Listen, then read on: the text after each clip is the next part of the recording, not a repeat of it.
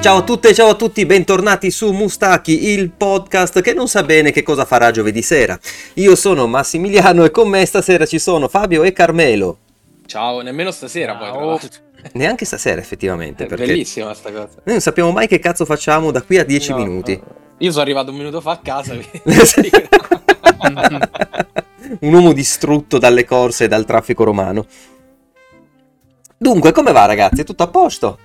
Ci sono già i nostri spettatori che ci seguono, siamo molto contenti. Siamo molto contenti e eh, stavamo parlando poco fa, prima della, della, della registrazione. Eh, che cazzo è? Hai letto in chat. Ma perché Come- adesso c'è il, cosa- volu- il volume di Max il è volume di alto? Max è alto, c'è un vigore nella sigla che leva. Ah, va bene, nel senso che mi si sente adesso. Eh beh, bene, certo. che- No, no, va bene, va bene. Eh, È tipo quando entrano i wrestler, no? Oh! Ah, sì. allora, ehm, stavamo parlando di Diablo Immortal, dicevo, che ha un, due o tre notiziole che proprio non benissimo, tipo... La prima è Diablo Immortal e le microtransazioni. Ovviamente ci saranno delle microtransazioni in un gioco gratuito per cellulare per quanto fatto da Blizzard. Sembra però che non aggirino il gameplay, quindi non saranno degli oggetti super potenti o cose del genere. Io spero che si mantengano sulla roba estetica. Ma chi ci crede? Sì, Senti, proprio ma- come le aste, uguale. Infatti. Informazione essenziale, il save è cross tra PC e Sì. mobile? Cioè posso Sì, interrompere? dissero di sì. Sì, Interessante, ok. molto interessante. Io, io lo proverò il giorno del lancio sul, sul PC, ma so perfettamente che sarà il gioco da letto che, che- che mi porterò da qui a sempre, perché metto il pad, metto l'iPad appeso sul, sul coso. Dando sul casca in faccia, Max, che bello. Ma perché mi augurate tutte queste cose puntualmente ogni volta? Cioè, non succede per mesi, poi dite questa cosa e puntualmente lo metto male, toc! Qua di È taglio sul- perfetta, è una perfetta scena di Final Destination. con l'iPad a 20 cm dalla faccia. Eh, ma dipende l'angolo. Cioè, presente i, i vetri resistentissimi che quando colpisci l'angolo esatto si incrinano. Devi Eh. immaginare il tuo, io, il tuo volto che è esattamente come vetro. Quindi, se, giovedì, esatto. se giovedì mi vedete col volto tumefatto e tutto tagliato, sapete perché? Perché Fabio porta Zenna. Comunque, ehm, dice che eh, Joe Grab, il lead designer, dice che gli acquisti opzionali sono sempre un bonus e non aggirano mai il core gameplay.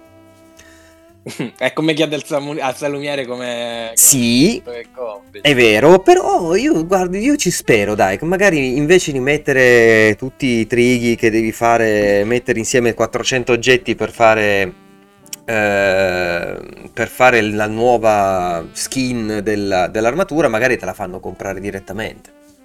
Vai a sapere, anche Guarda, perché... Io non, non sono tanto stronzo, ma se, se vado a prendere le vecchie interviste del 2010-11, Mm, dicevano le stesse identiche cose. però dell'asta si sapeva che ci, si potevano mettere le armi e Sì, via dicendo. Scoprì un po' tardi perché Ciao, Mirko. nessuno aveva capito. Cioè, o meglio, nessuno aveva il coraggio di credere che quella roba fosse vera. Perché pensavano tutti, vabbè, sono impazziti se fanno una cosa del genere. Poi l'hanno fatta veramente.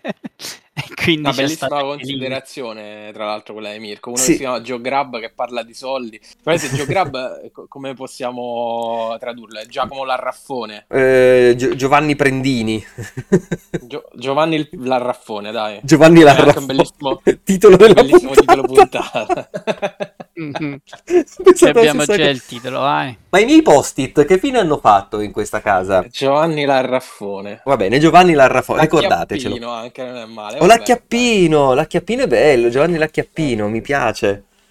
Va bene, Eh, quindi insomma vedremo un po' giovedì, spero. Le microtransazioni sono lì per coloro che le vogliono. Eh beh, di certo non ti puntano la pistola in testa. ma- frase- Ah, sì, sì. E è- Activision Blizzard mi aspetto tutto.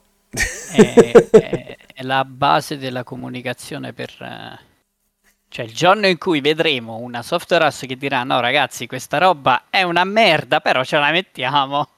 Credo che... Sì, no, vabbè, cer- certo che non lo diranno mai, però Anche perché poi sta settimana è uscito un ottimo esempio eh, di Gianni Larra- la, Lacchiappino. Cioè o, o, Gianni Omariuolo, come dice Matt. Eh, Gianni Omariuolo.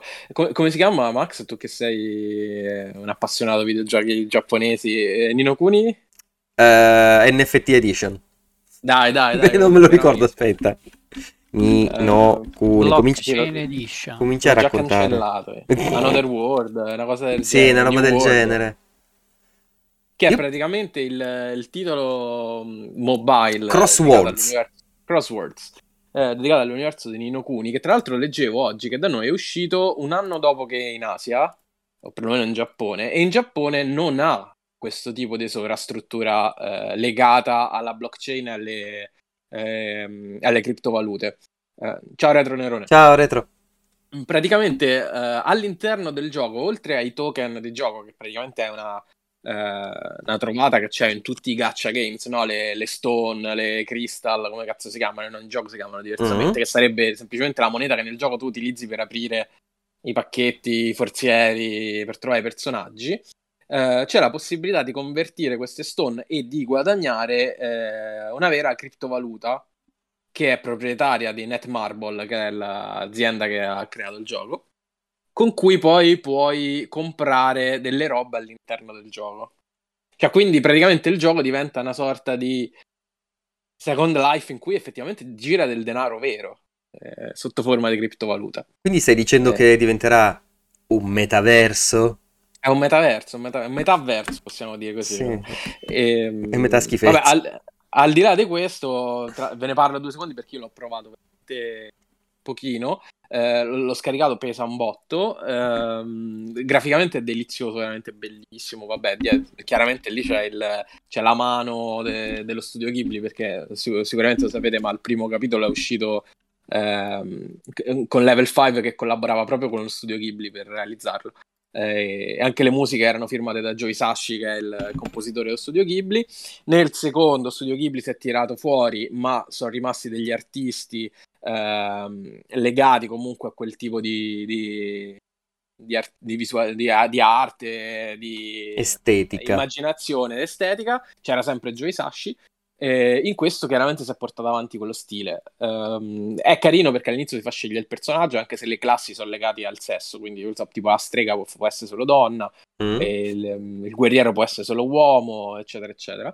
Okay. Uh, il problema è che il gioco in realtà è una specie di MMORPG molto old style, ma il vero problema è che c'è un tasto che tu premi e il personaggio fa tutto da solo. Cioè, si va a prendere la quest, la fa, la consegna, torna indietro. E, tant'è che io che non ho capito a che, eh, a che cazzo serve quel tasto. Nel senso, allora io che cazzo faccio? Guardo e basta.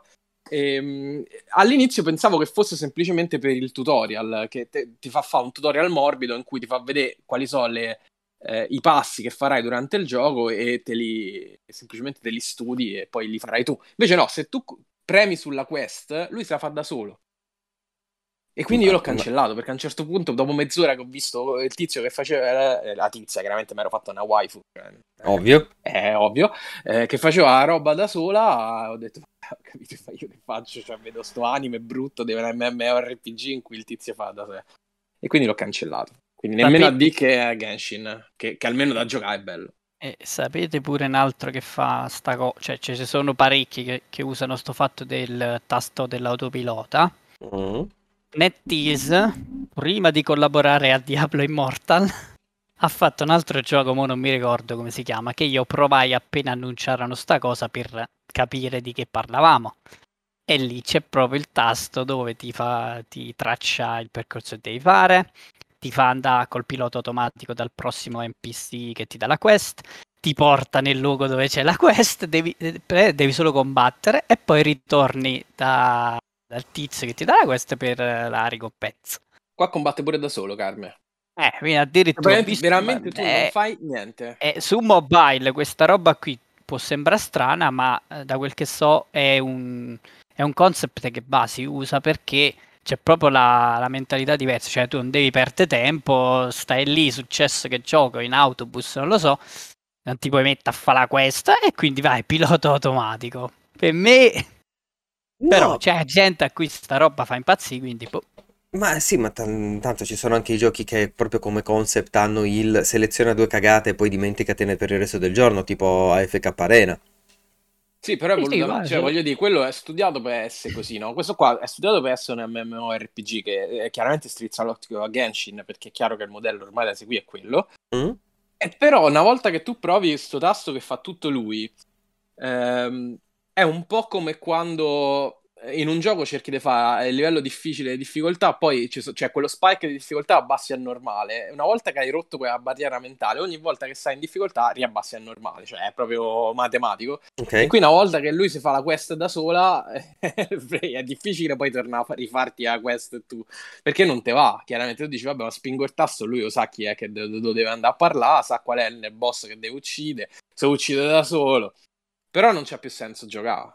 Eh, Eh, Eh, ma sì. come dicevo, è una cosa che può sembrare strana, ma- viene usata e non è molto diversa. Per esempio, se vi ricordate, nel periodo in cui Ubisoft iniziò a mettere lo store negli Assassin's Creed, non mi ricordo se era quello prima di Odyssey, mi pare, o forse quello prima Origins. ancora, dove tu avevi il power up eh, per i livelli, velocizzava tutto.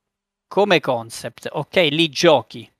Però se ne- la- il loop del gioco prevede che tu devi salire da livello 1 a livello 50, dico un esempio, Mm? e ci vogliono boh 30 ore, col power up ce ne metti 5. E io all'epoca dissi sì, va bene, a me cioè, se è opzionale a me non mi cambia niente, ma di fatto state chiedendo ai giocatori di pagare per non giocare. Cioè io compro il power up per non giocare.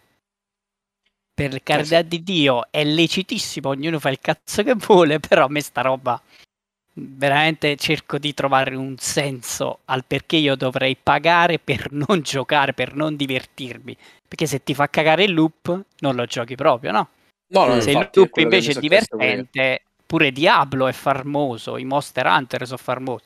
La Capcom non è che ti dà il, lo store con Non dammi ancora. 5 euro, eh, speriamo mai di- che non accada mai. Allora, Dammi 5 euro e ti faccio avere 200 pezzi di Ratalos. Non mm, lo ha mai fatto. Cioè, vuoi i pezzi del Ratalos?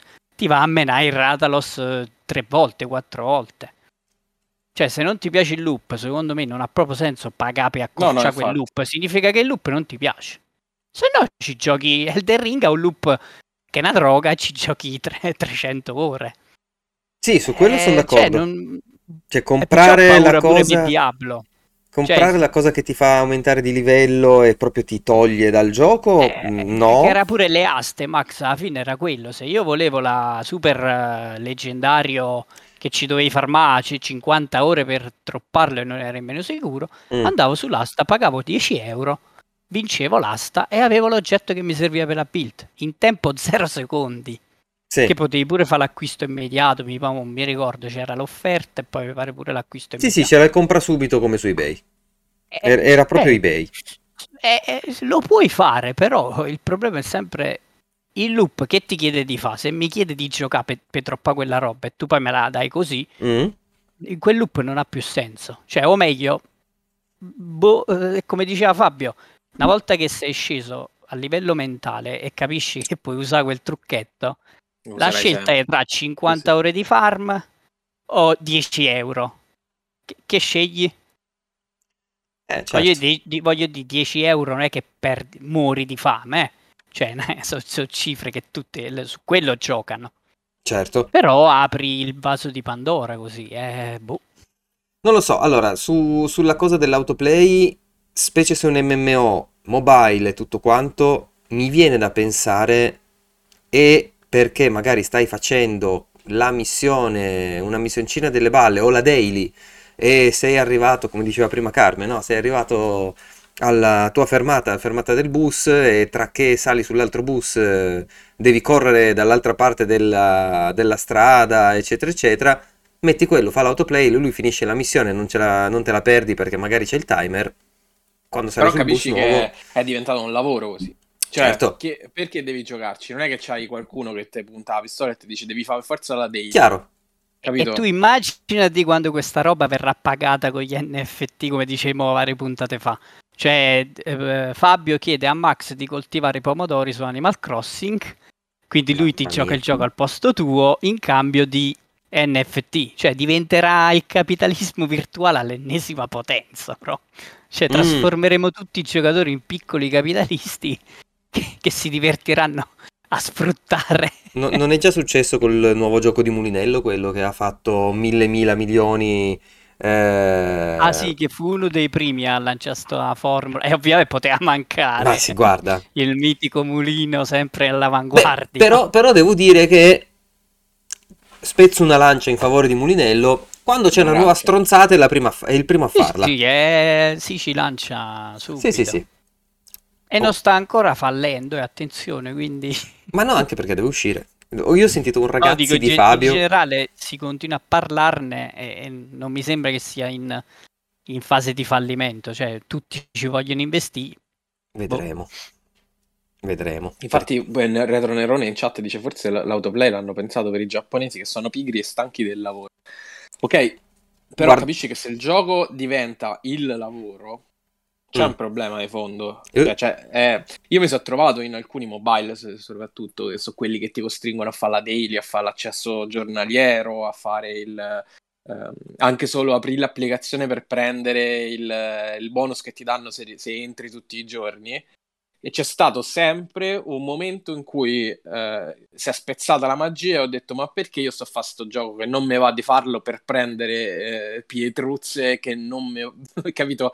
E quindi mi- è sempre stato quel momento in cui ho abbandonato il gioco, cioè il momento in cui il gioco ti diventa un lavoro, Mhm, eh, ti diventa un, un obbligo. Certo. Ehm, però è possibile che non si riesca a prendere questa presa di coscienza sul, ehm, su come un'attività ludica ti, ti venga trasformata in un'attività effettivamente produttiva di lavoro, di, eh, che, che ti tiene incollato in un mondo in cui effettivamente non vuoi stare.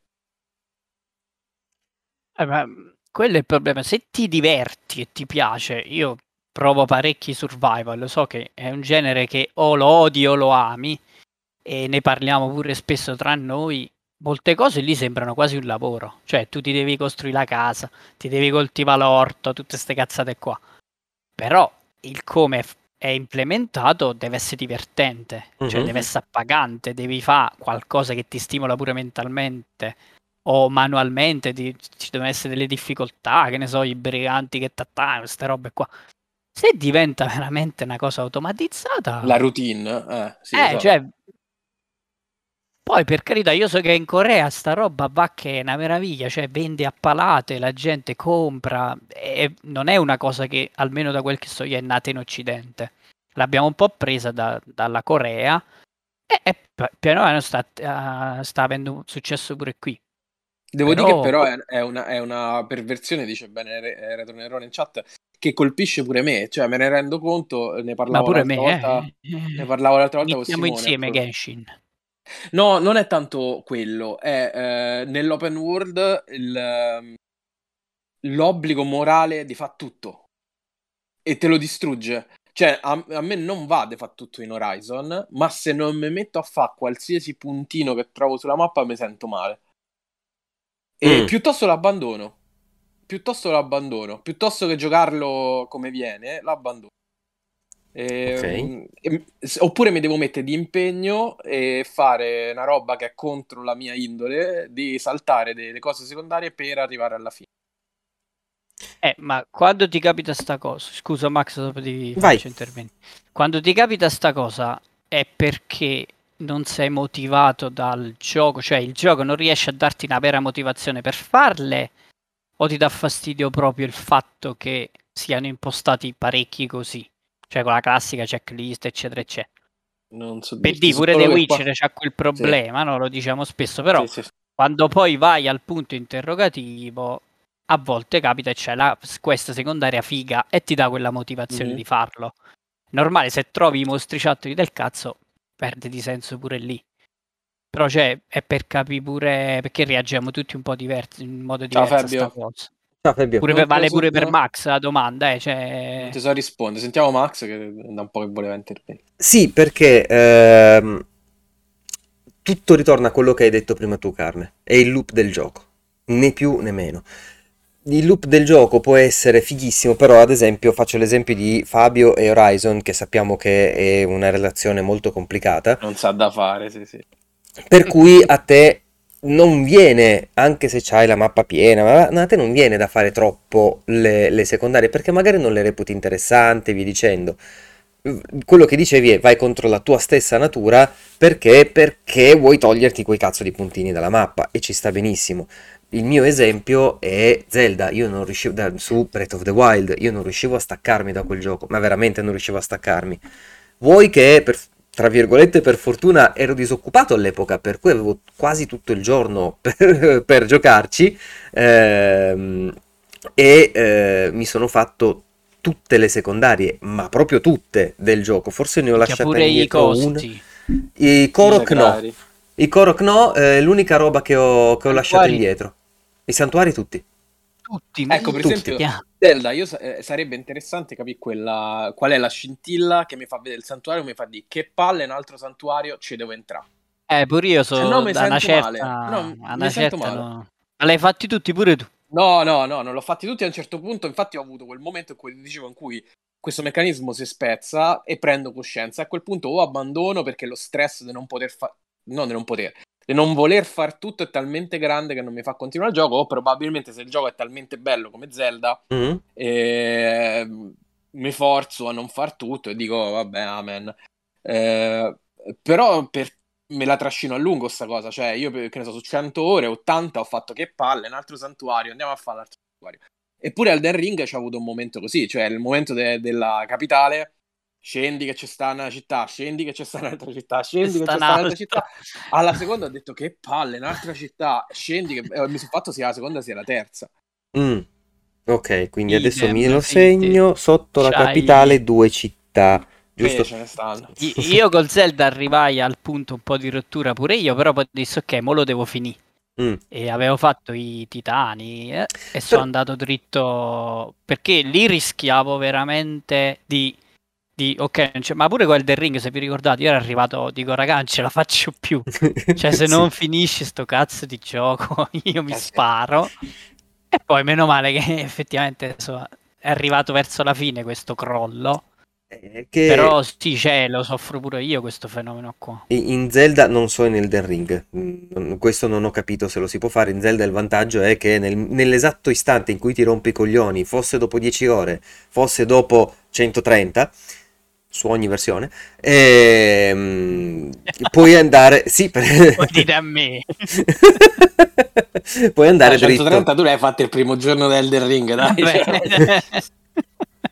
vero, vero. Eh, no, puoi andare direttamente al, al, boss finale. Questo non ho capito se si può fare nel Den Ring. Eh, non subito, però sì, c'è, c'è modo però di saltare parecchie. Poi arriva alla fine in 40 ore, in 50 ore. Ecco. Poi, poi eh, c'è, capisci c'è che Peppe che, che, ha fatto la speedrun, non so come cazzo ha fatto. Eh. ehm... Però capisci che quella è la differenza, cioè in Zelda l'unica roba veramente obbligatoria che devi fare sono i primi quattro santuari. Poi puoi prendere e andare da Gadon. Sì, puoi evitare la spada, puoi evitare tutto. Puoi evitare cioè, tutto. Se sei bravo e riesci a sopravvivere. La grande differenza e... sta lì. Mm. Non ci sono troppi passaggi, anzi, non ci sono passaggi obbligatori, c'è soltanto l'inizio che ti spiego come funzionano queste cose. Ok, vai. Quello è il mondo, divertiti. Era Però bisognerebbe vedere qual, qual è stato il, il gioco che ci ha spinto all'accumulo. E io già lo so, io già lo so. L'accumulo? In che senso? Aspetta. E, e, mi, e mi, riderete in faccia, ovviamente, perché ne parlo nel, sempre ma. Nel senso, perché penso sia lo stesso gioco che voglio dire. The Witcher 3. Senso, no, no, no. Eh. no? Io avrei detto probabilmente Oblivion, perché eh, prima di Oblivion in Morrowind, per esempio, tu potevi fare una sola eh, Covenant, come, come si chiamava, una sola gilda, ok? Eh. Quindi se mm, volevi diventare sì. il capo dei ladri, tu potevi fare la gilda dei ladri e la gilda dei guerrieri è richiamato fuori potevi fare due potevi diventare il capo di tutto, ok? Eh, da, da, da, Oblivion eh, potevi acchiappare eh, tutto, sta... arraffa tutto, sì, arraffa, sì, tutto, arraffa, tutto, probabilmente ha scatenato questa voglia di completismo totale che prima semplicemente non potevi raggiungere perché sei legato a un certo tipo di personaggio, a un mm. certo tipo di immaginario, mentre poi diventi il re del mondo, che non è ovviamente non è plausibile. Il tuttologo diventa. Tuttologo, sì. Sì. E forse, forse è da lì che è iniziata la mia malattia, non lo so. Però, Eh, E invece a me sapete qual è? Che cioè, a, ri- a ridirlo adesso veramente sembra de- non stai bene, Carmelo. È stai- Odyssey. Io Cava. Odyssey mi sono messa a fare tutti quei cazzo di che dovevi conquistare i, terre- i territori, le fortezze. mm? Poi dopo un po' eh, io stavo con la Grecia, gli Spartani se li riprendevano, li dovevi andare. Ero entrato in sto loop di malattia proprio che non so come cazzo ho retto. Se lo dovessi rifare adesso, No, vabbè. non esiste proprio. Cioè, all'epoca, boh, pure perché non toccavo un, un Assassin's Creed da- dal primo praticamente. Ok.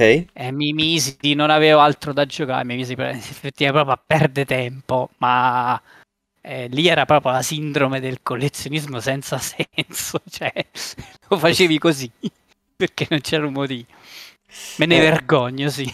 Eh, Nerone, Nerone ci dice in chat, io credo che eh, in parte il problema sia che nel passato eh, i single player tendenzialmente non duravano più di 20 o 30 ore, le meccaniche di gioco anche se non erano perfette non esaurivano così tanto il giocatore. Eh, oddio, eh, gli, RPG vecchi, 20-30 ore, non lo so, eh. Eh, Ah, appunto. Jumpy. Ciao Giampi. Ehm,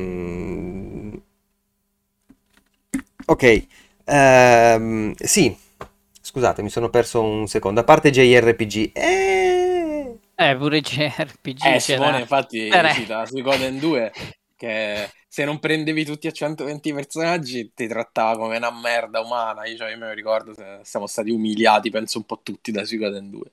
Cioè, Eh, il finale io- cattivo, il finale cattivissimo, e poi se prendevi tutti a 120 personaggi, il finale è un po' meglio.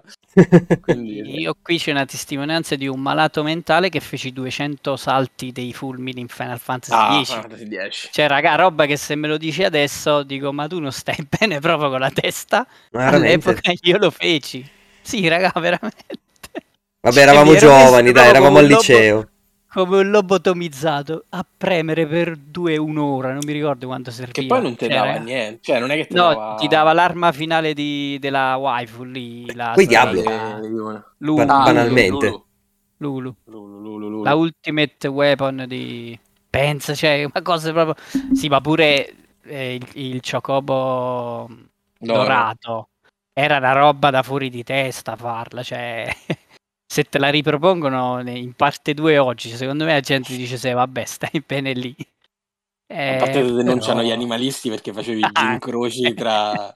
Aspetta a Ah, sì, vedere Final c'è Fantasy XVI. eh sì. Ah, arriva arriva. Lo sai già il nome dell'account di TikTok? Sì, sì, Fabio vaffanculo. L'importante è che balli tu, poi puoi chiamare come pare.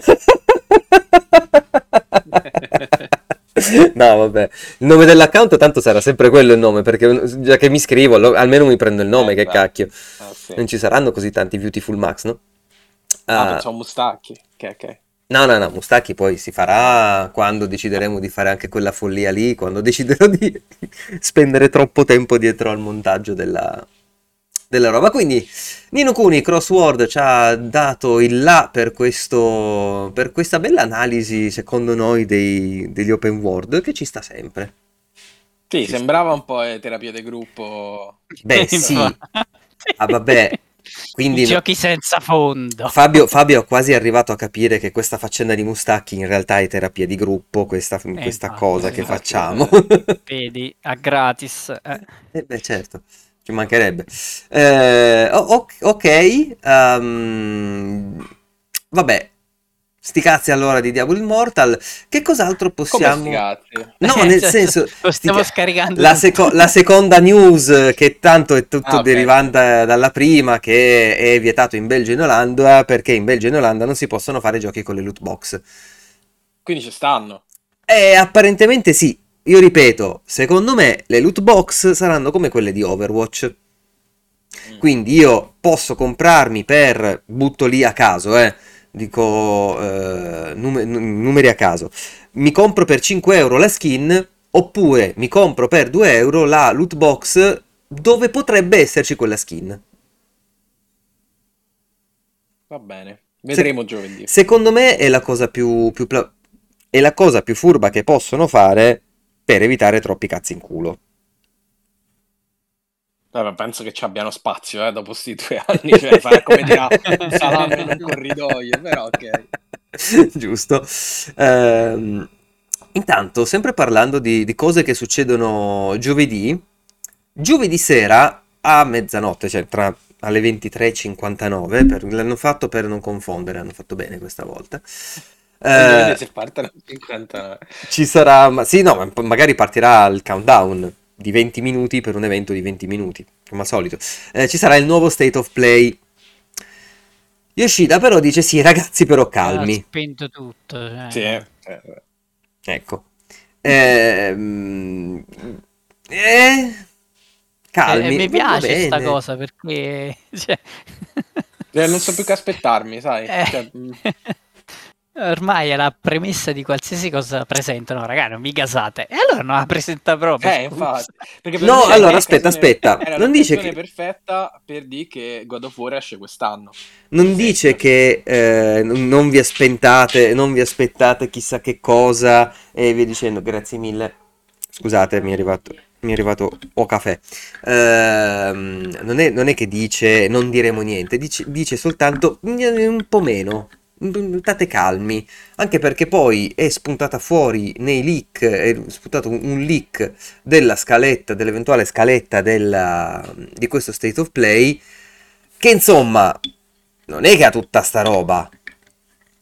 No, eh, quindi è Aspetta, vera. sta se- storia. no, forse i- i- non ho capito se è un remake del 4 o Fosse una remaster boh, ah, de- di? Resident Evil 4. di Resident Evil 4, fosse vera, avremo Project, Project Destructive, un trailer di annuncio. Ok. Tre, Stray, l'ultimo trailer prima dell'uscita. Mm. Il gatto. Mhm. Il primo trailer di, Final, di Street Fighter 6, stavo dicendo Final Fantasy 6. Eh, perché tu quello vuoi. Eh. Il 6? Sì, no. Project Eve, eh, Forspoken, lo story trailer. Forspoken ormai è come il prezzemolo. E il fatto che sia in, questo st- in questa lis- lista liccata mi fa dire, ma forse sì, forse è vera, dai. Poi Little Devil Inside, Cia, Ancora? che non so che cosa La sia. polizia che mi entra in diretta. Ehm, poi una presentazione un po' così di PlayStation VR 2 con un annuncio che Call of Duty Modern Warfare 2 sarà eh, supporterà la VR insieme all'ultimo update per Resident Evil Village insieme a un trailer di gameplay di Avatar e in più Demonium che non so cosa sia Mm, non lo sa nessuno. un annuncio, esatto, VR. tanto l'annuncio per la VR e poi il teaser di Resident Evil 4 2023. Ok, Non quindi il remake. cos'è. Eh beh, forza, per me, cioè, è uscito pure su, non so, sui calzini mia sporchi che mi sono levato prima, Resident Evil 4, non credo che Prima Eh, cena, Scarab. prima cena ci ho giocato sul c'era microonde. lui. Avevo la scelta tra Doom e Resident Evil 4. E mo, per esempio, se, se lo rifanno in prima persona, che succede? La gente... No, lo No. fanno come il 3 e il 2, dai, Sì, sicuro. Re 4 Remake sarebbe molto interessante, ci dice Simone. Sì? Davvero? Sì, Senza dai, tank me sì. control. Mm, sì. mi spiego, mi spiego meglio. Perché ho fatto questa faccia? Perché Resident Evil 1, l'ultimo remake che avevano fatto, è stato sul GameCube. E ok. Resident Evil 2 non mi sembra che avessero mai fatto remake. E dopo la nuova uscita, che era sempre quello, alla fine, ehm, di, eh, di- di- sempre sul GameCube all'epoca, poi non, non hanno mai più toccato idem il 3, idem il Code Veronica, eccetera, eccetera. Il 4, l'anno scorso è uscita la versione, l'ultima versione. L'anno scorso, quella per VR. Forse addirittura quest'anno, non mi ricordo con esattezza. Veramente abbiamo Quest'anno, A bisogno. gennaio di quest'anno. Eh, mi Sì, sembra. Però Max è un gioco, ve- cioè nel senso è un gioco un po' vecchiotto, nel senso che rifarlo con la super grafica spaccamacella, comunque è il capitolo che ha venduto uno di quelli più amati, ok? Diciamo quello della svolta, la svolta Mhm. rock come quella dei Mango a, a Sanremo, non so se vi ricordate, vabbè. Mm, No. No, ok. No. E, vabbè, ormai l'ho detto, se no sembro matto. Praticamente, Eh. eh, sapete che durante Sanremo a Jalapas fa mai dire, eh, mai dire Sanremo, no? Sì? Ok. E quando ci fu un mango, che pace all'anima sua, eh, portò questa canzone un po' rock e loro gli fecero due palle così, questa svolta rock, svolta, svolta rock, fino a farsi risponde malissimo da Mango stesso. Eh, Eh, vabbè. va bene. E- Intanto... Vabbè, scusa, scusa. No, dico, secondo me eh, sarebbe figo farlo adesso, anche perché, come dicevamo l'altra volta, è tanto che non vediamo un bel, un bel survival horror fatto come si deve, col graficone, col budget sotto. Comunque è un gioco in cui puoi investire un budget potenzialmente infinito perché sai che ci rientri, capito? Sì, Eh, è vero. so, quei, so quei progetti che portano avanti, purtroppo, perché so dei remake, vabbè, però portano avanti il un genere che altrimenti oggi non ci sta più. Cioè, non è che tu dici, vabbè, non, non, ah, fanculo Resident Evil 4, sono passati vent'anni, non voglio più giocare, mi gioco Dead Space eh, 5. Non c'è. Eh no, Eh, esce- gioco... Esce il remake vabbè, l'anno prossimo. eh, fanno il remake di The Space. a eh, posto, eh. No, Quindi- però voglio dire, capisco se il senso del discorso. modo di giocare dei survival horror in terza persona, ben bene. Certo. Eh, intanto Fabio ci ha passato in esclusiva su Mustacchi la vera lista dello State of Play che ci presenterà il port PC di Bloodborne, la remaster di Bloodborne, Bloodborne 2, Bloodborne Kart, Bloodborne Forbidden West, eh, Bloodborne The Way of Water, eh, Born in Blood, non si legge più, aspetta. eh, sta, eh, sta cosa veramente è uno dei giochi più richiesti in assoluto, ma non lo portano su PC. Non capisco. No, lo, lo- portano su PC così, quelli di Sony, con due diti medi alzati perché non si Eh, sta vedendo. I Souls hanno venduto sfracello, sono stati moddati pure in culo. Bloodborne non si può. Vabbè. Però Elden Born mi piace un sacco. B- Bloodborne DLC, More Pig Fisting, non voglio sapere. Jason Bloodborne, è molto bella come battuta, e Left 4 Born anche. E sotto c'è Ma- Knack 3. Vabbè, Crack 3 sicuramente esce perché Crack 2 era uno dei giochi preferiti di Kid. Eh, del- Eh, di quella persona orribile, sì. Sì, ma mm, Bloodborne, no? Che c'è sta mm, base dei fan durissima. Eh, in realtà, quanto ha venduto? Ah, Mm, non lo so. non mi ricordo più come cavolo si chiama, come si cerca. Però, Charles? cioè, hanno- veramente ci hanno portato tutto, almeno da tolto Demon. Non si è capito perché, boh, vabbè, hanno fatto la mega esclusiva per 200 anni. Quanto Dark Souls No. 3 ci dice Fabio? Eh, adesso lo E vediamo. quindi 2 assai. milioni. È tanto perché Dark Souls No, 3 è mica solo ovunque. due. Dark Souls ha venduto uno sfracello, il 3. No, no, no, no, Bloodborne ad agosto 2015 2 milioni di unità consegnate e quindi era il- verosimilmente vendute. Almeno secondo VG Charts, poi non mi ricordo se ci sono altri Allora, strumenti, però non me li ricordo più. Una volta li usavo tutti. Ha venduto bene, in effetti. Ha venduto bene. Sì, sì.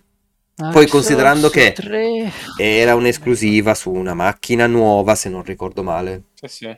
Giusto? Non è Ah, no- Dark non gioco 3 di... 10 Tirava milioni, raga, eh. Eh, no, Raga, infatti. Dark Souls 3 10 milioni ha venduto. Eh, ma questo... eh, dove l'hai cercato?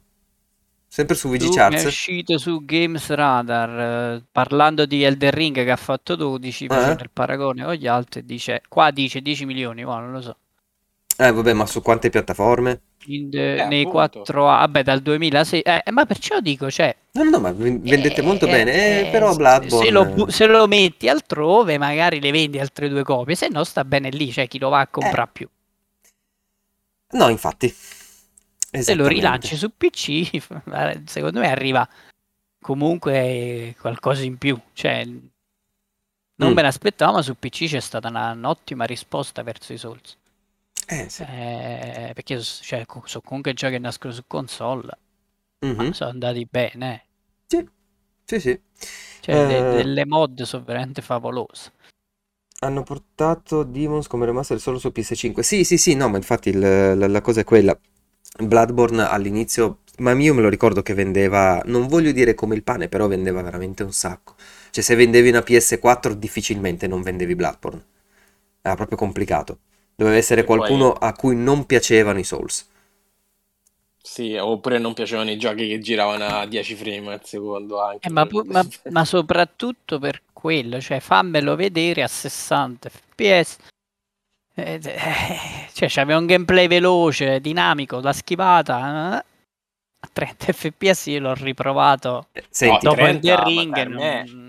Non... 30 era il miracolo, eh. Cioè, Eh, 30 non c'era cioè, manco... ci, ci sono proprio delle zone dove ha problemi e non li hanno mai risolti.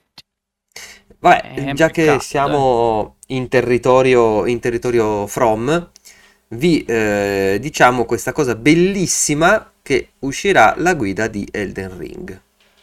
Io mi devo accalappiare prima che si finisca perché costa pochissimo e da quel che ho letto sono 400 e più, no 600 pagine. Cioè 600 600 pagine. di 600 quel si- pagine. Metà del Signore degli Anelli praticamente. Quindi How much? 21 euro 21 euro è Ma pochissimo dai, proprio per una guida, È in eh, giappico. guida da 600 pagine. è in giappico, occhio, perché il prezzo è 2970 yen. Ok, ok. Per Quindi da cui noi ancora non... non No, no, no, no, assolutamente. Ma una guida così, ma se, secondo me se la trovi a meno di 40 euro... mm. Eh, infatti. E- 600 pagine è proprio assai. È proprio tanto, è proprio tanto. Eh, Bibbia. perché, perché è veramente con- complesso. Eh, cioè, ci sono le mappe di tutti i dungeon del gioco, la posizione di tutti gli oggetti, equipaggiamenti e NPC. Informazioni sulla progressione delle quest. In che senso? Ah, sì, che Eh beh, ti, dici- eh, ti racconta le chain racconta- quest, ok, certo. Eh, una guida su come raggiungere tutti i finali, la spiegazione dettagliata di tutti i sistemi di gameplay. Ah, queste sono le 600 pagine, tutto il resto sono 5 pagine l'uno, praticamente. Queste qua sono 600 pagine di tutti i sistemi di gameplay, sul potenziamento delle armi, eh, sugli effetti di stato, sulle caratteristiche sulle ceneri di guerra. Quindi Bene. finalmente spiegano come funzionano le iconcine, Guide, eh, guide e strategie per, oltre 100, per gli oltre 100 boss del gioco con le loro caratteristiche, gli attacchi e le debolezze. Ragazzi mia, formato Cioè, a 4. Max, hai capito che stai comprando? Ah, ragazzi, quando Max comprerà eh, Elden Ring e diciamo sarà a buon punto del gioco, faremo la tier list eh, Dei, dei Ah, boss, dei dai, boss, no? eh. Io già speravo che, fa- che aprivi TikTok e facevi il balletto. però, No, ma insomma. si copre, cioè. No. perché sei un pavido, perché sai che lo dovrai fare. Esatto. No, però adesso scherzi a parte, è vero che eh, 22 luglio sembra una, una cosa molto in là per quanto riguarda il tempo, è anche vero che loro vogliono tenere tutto il più segreto possibile, quindi ci sta che farlo uscire 5 mesi dopo, giusto? Perché è uscito il 25 Sì, febbraio, mi 24, ricordo. sì, 25 Eh, da febbraio. quelle parti lì. Aia, ehm, per cui ci sta a farla, farla uscire adesso. Chiaramente bisogna vedere se co- poi qualcuno avrà il coraggio di portarla in Italia. Ma multiplayer le fa ancora le, le guide? Sì, penso di sì. Sì, sì. Quella di Zelda di Breath of the Wild io ce l'ho, bellissima tra l'altro. E l'ha fatta multiplayer? No, non mi ricordo. No, penso sia Nintendo. Eh, appunto. Non credo che ci abbia lo zampino multiplayer. Oh cacchio, chi l'ha Boh. fatta quella? Panini? Non mi ricordo. Quella di Zelda? Sì, Aspetta che te lo dico. aspetta, Aspetta, dammi un attimo. Ah, ce l'hai tu? Sì, ce l'ho io. Aspetta, parlate. Allora, parliamo. Intanto vedo Dark Planet in chat e ci dice inutile che pensiamo ai titoli esclusivi o nuovi. Io penserei più al fatto del supporto a PlayStation 4 per altri 3 o 4 anni. È un messaggio ben preciso. Scarsità di produzione superabile nei prossimi due anni, tempi di sviluppo per i nuovi titoli entro 3 o 4 anni. Già mi sono perso, ragazzi. Cioè, mi sembra proprio il meme, quello là con tutti i, i- i calcoli sopra la testa. Penso che la nuova generazione venga con le versioni pro di entrambe le console, Microsoft e Sony. Boh, io credo che comunque questa sia la generazione con più continuità con quella precedente. Eh, te lo dimostra tutti i sistemi che, che ha inventato Microsoft per fare il delivery, là come si chiama, il- la continuità che se tu avevi i giochi te li dava una versione potenziata, stessa PlayStation 5 se tu inserisci i giochi PlayStation 4 te li dà una versione potenziata. Quindi penso semplicemente che siamo davanti a un sistema che è diverso rispetto al passato, in cui la, eh, la- il passaggio da una generazione all'altra è estremamente più sfumato di prima. Mo- è molto simile a quello del PC, cioè non è che c'è lo stacco netto che ti arrivi a generazione di schede video successiva, è semplicemente che ti gira meglio, cioè delle performance migliori e anche delle performance grafiche migliori, ma eh, è tutto molto sfumato, non hai lo stacco come, come in passato. E credo che eh, questo sarà lo standard. Niente, questo. Ha ragione Fabio e Piggyback, ma volevo fare soltanto lo sborone dicendo guarda ne ho due.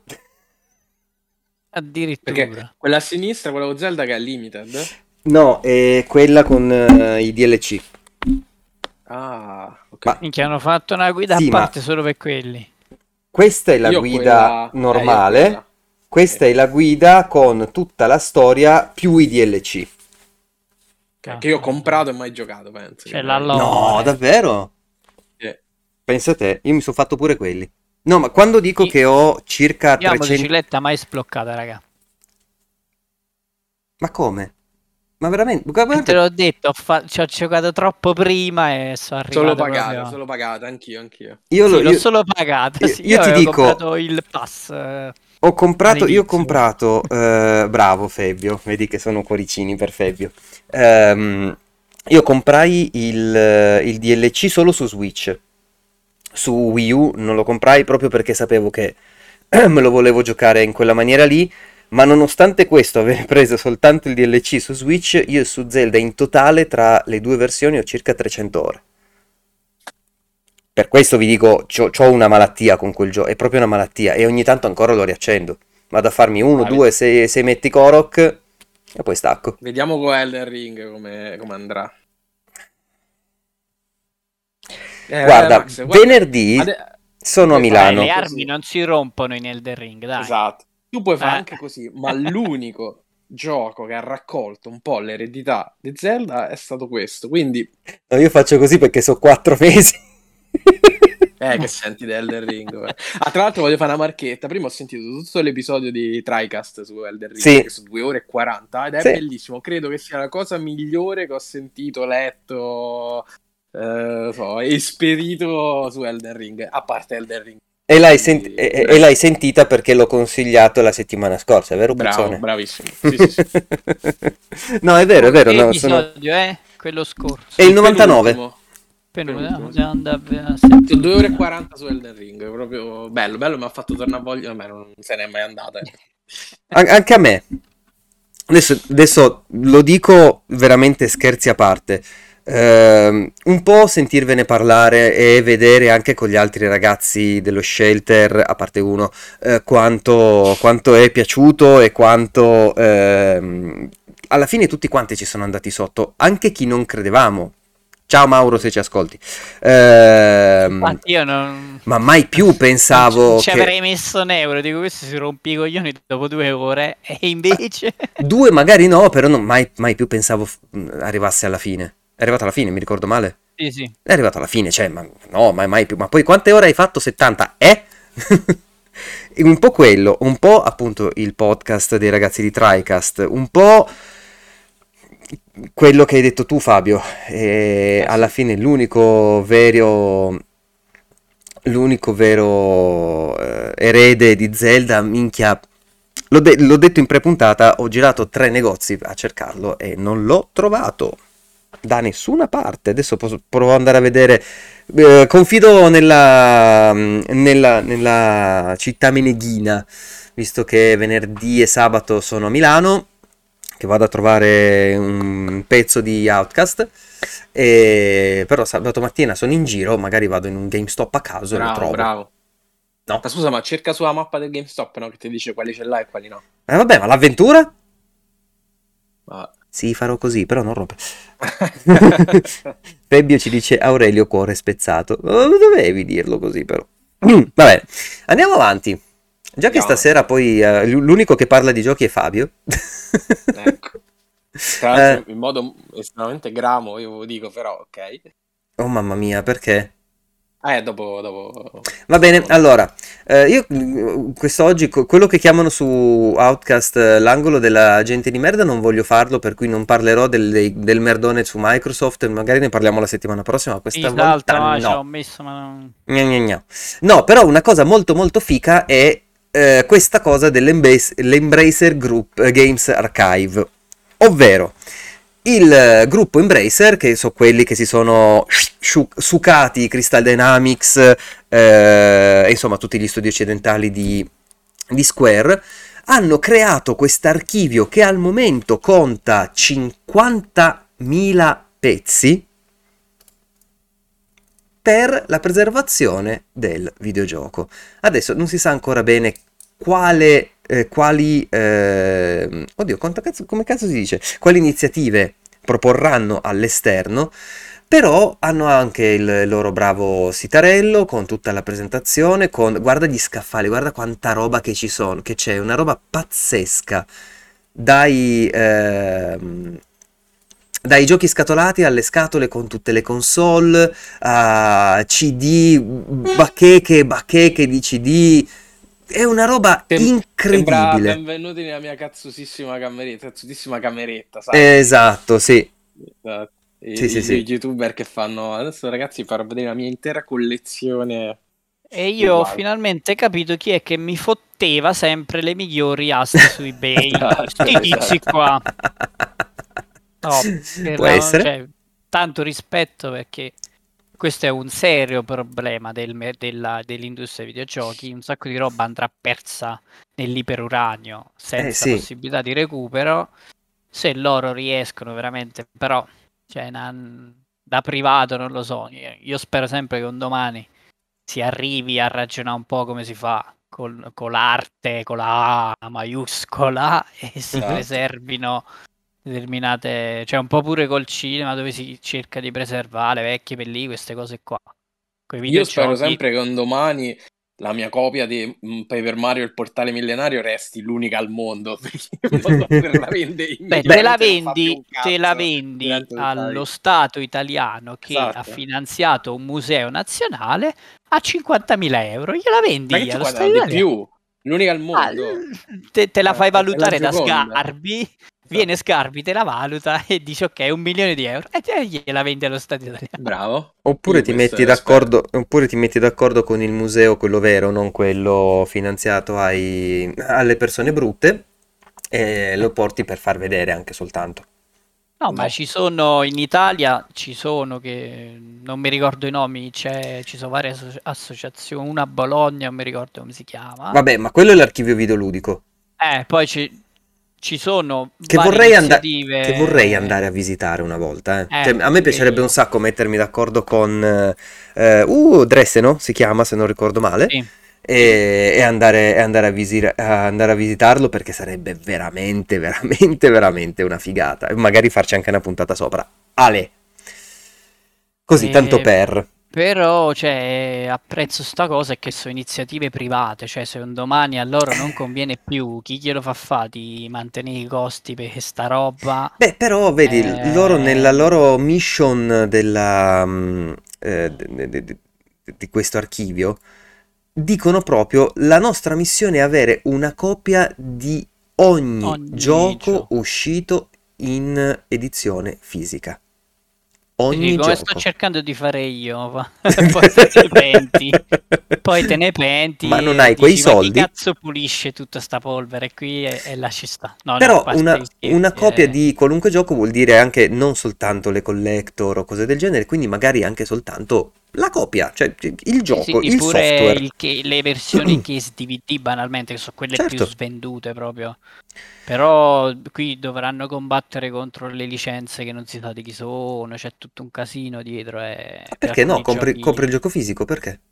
Eh no, però per dire se non si trova più e, e sono rimaste le copie, perché per esempio ci sono pure delle copie che restano proprio nei famosi magazzini dei produttori buttate che non si sa cioè, quella roba là, mm. come ci accedi se non Paghi. ti danno... Eh, eh però devi trovare, devi risalire a chi ce le ha, chi ha la licenza, ha il diritto. In, in, indaghi è una cosa paghi. che cioè richiede cioè, tempo, pazienza e soldi. Certo, però per noi eh... è una cosa eh, fuori dalle nostre possibilità. Questa è un'azienda Vabbè, sì, a parte che è un fondo di investimento, eh, quindi hanno una, una, marea di soldi. Software house come caramelle ormai. No, vabbè, come caramelle no, però insomma, eh, ne, ne comprano abbastanza, quindi i soldi ne hanno veramente tanti e hanno gente dedicata, cioè che il loro lavoro è quello. Per me, per te, per Fabio, per le- i ragazzi in chat, peraltro vedo che c'è una domanda di Dark Planet, dopo, do- dopo questo argomento ne- la, la trattiamo che potrebbe essere interessante. Eh, è, è una cosa infattibile, ma perché noi abbiamo una vita, abbiamo un lavoro che non è quello. Pensa per chi fa quello di lavoro. Ovviamente ci impiegheranno un po', però secondo me se c'è qualcuno che ce la può fare sono loro. Eh, in questo io- Però a momento. me farebbe piacere pure vedere proprio gli sta- non dico lo Stato perché sembra forse ancora presto, non lo so, Mm. però pure de- dovrebbe partire stesso dai grandi produttori, inizia a fare questo ragionamento qua, cioè non solo in digitale, Mhm. ma proprio fisico. Certo. Sony dovrebbe iniziare a dire che, che- come vogliamo ragionare su questa cosa qua, la, la preserviamo solo digitale o facciamo un mega museo Sony con tutta la storia? E, cioè, per loro è più facile, voglio dire, hanno il contatto diretto con chi produceva. Mhm. Sì, Potrebbero chiamarlo- Microsoft, stesso Nintendo, vale per tutti. Potrebbero chiamarlo Mu Sony. E vabbè, ciao. andiamo avanti. Stasera Fabio, pam pam pam. Comunque, l'ultima, l'ultima cosa che dicono che eh, gli obiettivi che hanno nel futuro è fare rete e collaborare con eh, iniziative, musei e istituzioni e eh, dare aiuto ai ricercatori e ai giornalisti con eh, le loro, le loro richieste, le loro ricerche. E l'ambizione a lungo termine è fare proprio delle mostre itineranti ehm, in giro sia per la Svezia dove hanno loro la base sia in altri, in altri posti quindi potrebbe essere veramente una cosa interessante che verrà, che verrà fuori Beh, speriamo, più avanti speriamo. chiaramente non tra un anno magari tra 5-6 anni e, e insomma secondo me è un ottimo, è un ottimo obiettivo ed è una bellissima notizia anche visto che noi come tanti altri eh, che, che fanno questi, questi, questi programmi questi podcast Ehm, parliamo tanto, ci teniamo alla preservazione dei, dei giochi. Io ogni- ancora oggi ogni tanto mi mangio le mani del- dello stupido Max eh, del 1990 che prendeva i giochi del Nintendo e visto che gli piacevano le copertine, le, le scatole erano ingombranti, le tagliava e le metteva da via. Ah, ah, ah. Eh, vabbè, dai, c'avevo se- c'avevamo sei anni, Carme, che, che dovevo fare? Lascia fa, lascia fa, lascia fa.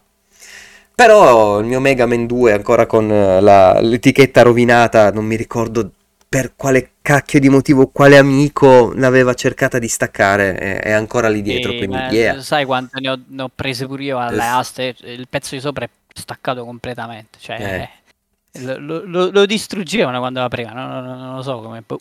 Vabbè, Eh, ok, quindi ottima, ottima, ottima notizia. Prima di passare ai giochi giocati, c'è eh, una domanda appunto di Dark Planet, vogliamo trattarla se vi va?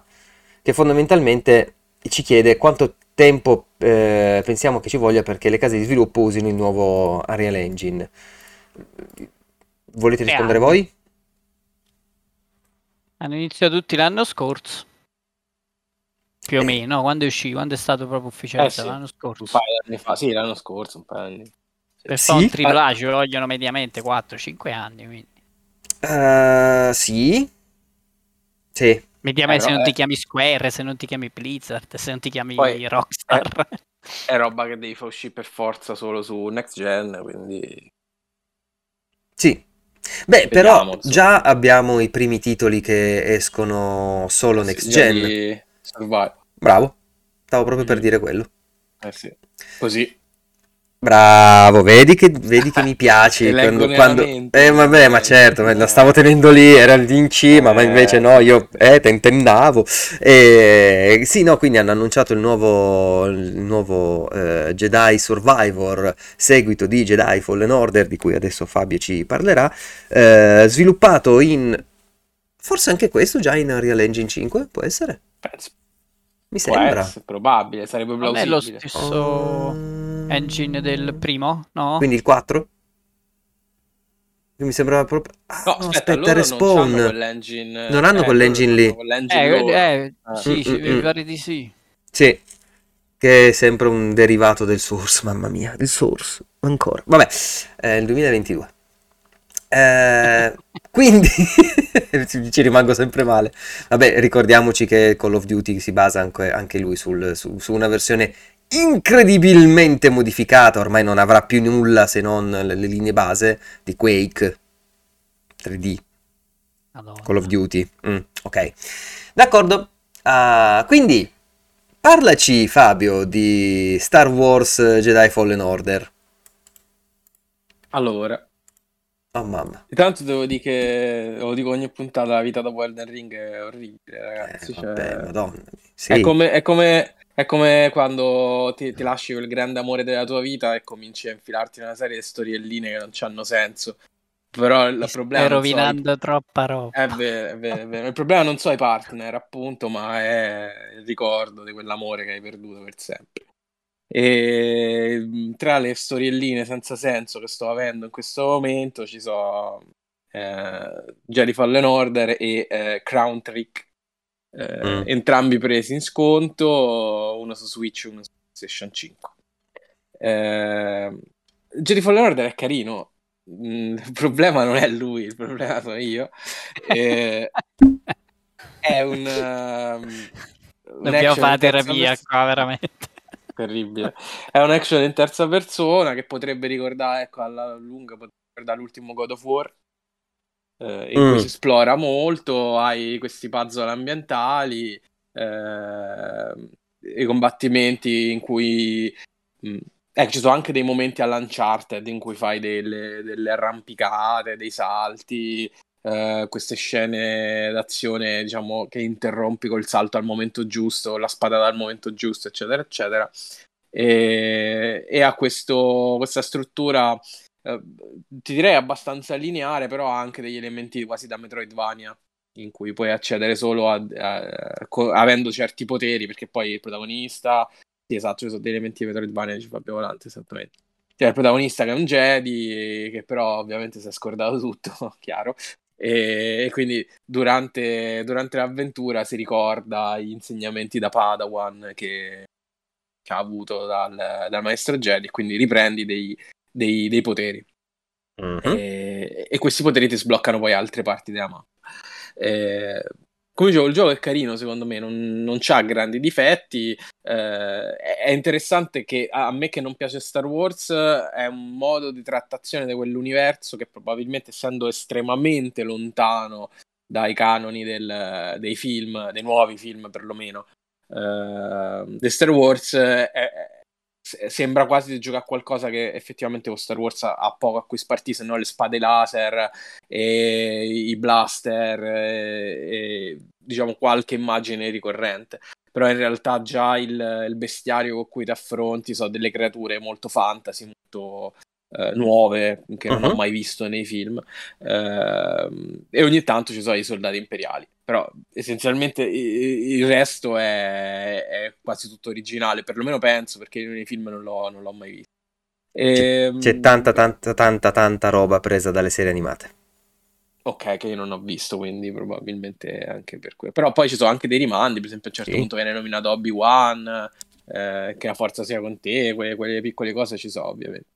Eh, I soldati imperiali non hanno una buona mira, tra l'altro con un tasto li uccidi perché fai defletti i colpi con la spada laser. No, no, questo è canon, perfettamente. E li, li, uccidi, sì, sì, sì, è fantastico.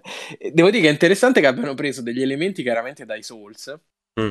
Eh, nel combattimento, specie tipo la parte delle per o queste, queste robe qui. Eh, ovviamente non è né difficile né complesso come sistema di combattimento come i Souls. Uh-huh. Eh, però è interessante, insomma è un giochino che mi metto lì, io gioco a cervello totalmente spento, eh, il problema è che probabilmente non ha grandi...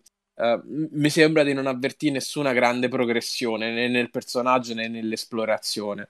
Uh, e probabilmente lì a colpa, ritorniamo a Elden Ring che mi ha abituato così bene che in ogni punto c'è qualcosa di significativo uh, da vedere o da collezionare. Qui chiaramente la, essendo una progressione più lineare, quello che tu prendi, so che ne so, le, la, cosa, la casacca nuova del personaggio, il colorino nuovo per la spada laser, queste robe così estetiche che effettivamente lasciano un po' il tempo che trovano, al di là dei poteri Jedi che li devi prendere per forza perché altrimenti non vai avanti.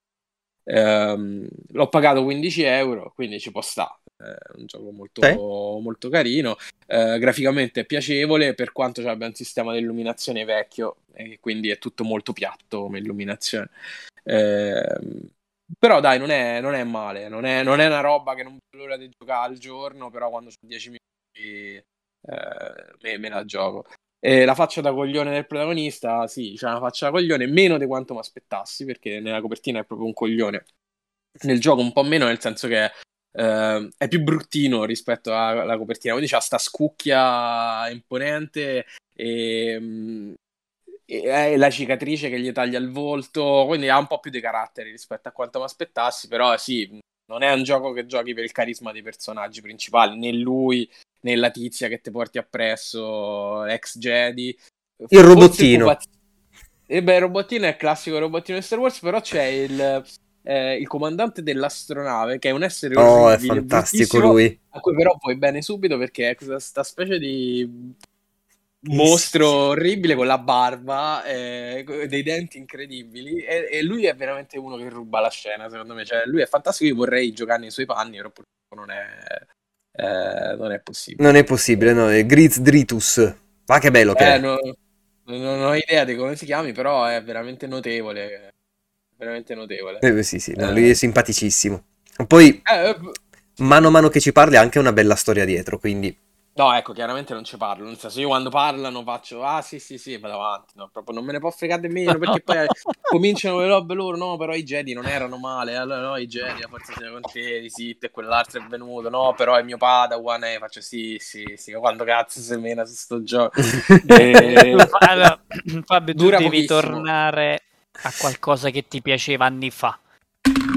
Fai passare sto tempo giocando come io sto tornando ai vecchi RPG di, di- di epoche fa. Ti, ti- ti devi tornare a qualcosa che sei sicuro che ti piace. Perché veramente te, te li rovini così, eh? Sì, è vero. Però, però l'inizio del gioco è interessantissimo. Ehm, ah, proprio a livello narrativo, perché inizia la storia con lui che fa il minatore, mi ricordo, e eh, stringe amicizia con quest'altro mostro orribile, Mm. Eh, che però è amico suo, e per salvarlo da un incidente sul, sul cantiere usa la forza. E si scopre che i Jedi erano, diciamo, sono cacciati dall'impero e quindi lui si è nascosto in questa miniera per, per tutto questo tempo. Ehm, e c'è Eh, la tutto questo- faccia di Max. Oh, questo, scusa, è durante il periodo del, dell'ordine, fai a me? Dopo. l'ordine 78, 48, Ma il 58. 66 dopo. Ma che ne so.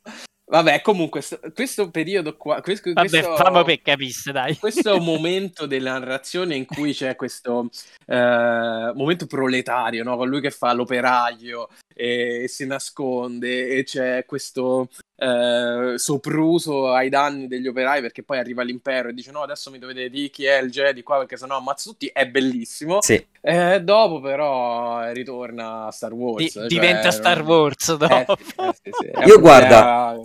La, la- la cosa che detesto di questo gioco è che ha preso il posto di quel progetto incredibile che secondo me era il progetto Ragtag. Dove non interpretavi un Jedi, dove non interpretavi gli eroi, interpretavi un cazzo di gruppo di, di- di delinquenti che voleva fare una rapina. E non vedevo l'ora di giocare quel Nel gioco. mondo di Star Wars. Nel mondo di Star Wars. E sarebbe è fi- stato cioè, fichissimo. figo l'inizio. Spaziali. Come? Che dicevi Carmen? De- dei, dei pirati spaziali, cioè una, una cosa... Allora, era il Io non ho mai progetto. sentito questo progetto. Era il progetto fatto da eh, capitanato da Amy Henning, quello fatto in Visceral, Visceral Games, quindi ti parlo di eh, No, non me lo ricordo. 2015 quando hanno chiuso tutto quanto, una cosa del genere, 2018, adesso non ricordo con esattezza. E- e- ed era questa roba folle in cui l'idea alla base era facciamo Ocean Eleven videogioco ambientato nel mondo di Guerre in Stellari, senza Ah, Jedi. Eh, porca vacca! Infatti, questo qua, la parte migliore tra quelle che ho giocato fino adesso è l'inizio, cioè quando non ci sono i Jedi, non c'è, cioè perlomeno ci sono i Jedi, Non è però è Star chiaro che non, eh, no, non è Star Wars, eh, perché è una roba proletaria con la gente che si aiuta e l'impero che fa i soprusi e, e, tu stai lì che sembra quasi Half-Life, cioè sembra l'inizio di Half-Life 2 in cui c'è il soldato che picchiava quello là, butta la lattina dentro, vi ricordate? Butta la lattina nel eh. secchione. Sì. È, una, è, una, figata, è una figata. E poi però dopo mezz'ora comincia Star Wars con le spade laser e quindi... Eh. Cioè, io sì, va... adesso scherzi a parte, prima ho fatto la faccetta quando Fabio non sa che cos'è l'ordine 66. E... Ah, 66, scusa. No, niente, figurati, soltanto un infarto, però va bene. Eh, la sindrome di Takotsubo, del cuore rotto. Ma io sono uno di quelli che dice, abbiamo fatto 20.000 giochi con gli Jedi, ci hanno rotto i coglioni. Cioè, cioè basta, ci hanno rotto i coglioni. Eh, Matt dice, se fai un gioco di Star Wars senza Jedi nessuno ti caga, ma non è vero. Perché fai un gioco senza Oh, quello con le astronavi, come si chiamava? Eh, quale? Rogue Squadron, X-Wing, eh, TIE Fighter, X-Wing vs TIE Fighter. Era un pilota. Beh, ma pure sta roba, ma chi cazzo vuole pilota più astronavi? Basta, cioè io voglio fare... Eh, però non c'è un jet, voglio dire, non voglio deve l'operaio, voglio fare l'operaio che viene vessato... Sì, viene vessato dall'impero, io mi devo ribellare all'impero Anche Squadron. stronzo. Quello voglio fare. Voglio fare Squid Game dentro Star Wars. Ma eh, sarebbe l'eroe fichissimo. non deve avere la forza per forza. Eh, ah. Gioco di parole del cazzo, vabbè. eh, no, non farò battute sul cognome della mia fidanzata. Ehm... da sempre. Um, no, però appunto... Che la forza questa... sta con te. La forza sta sempre con me. Eh, questa cosa, questa faccenda che dai, I videogiochi di... su Ciubecca, dai, dove sei Ciubecca, ditelo. Ma non voglio interpretare gli eroi. Cioè, la galassia esatto. di Guerre Stellari è talmente vasta e puoi farci talmente tante di quelle cose che se io vedo gli Jedi in Obi-Wan, in, nelle serie TV e via dicendo, mi sta bene. Se li gioco, io ormai tutti i giochi di Guerre Stellari hanno lo Jedi protagonista. Ed è bello, sei divertente, c'hai i poteri della forza, va bene, tutto il cazzo che vuoi, ma basta. Proprio mi ha rotto le balle eh, giocherò Jedi, come cazzo si chiama? Jedi Survivor? Sì, perché il primo mi è piaciuto, voglio giocare anche il secondo, ok. Da lì a dire i giochi di Guerre Stellari devono avere tutti gli Jedi, no, basta, basta, basta. Squadron non, non ha avuto successo perché secondo me era un gioco mediocre.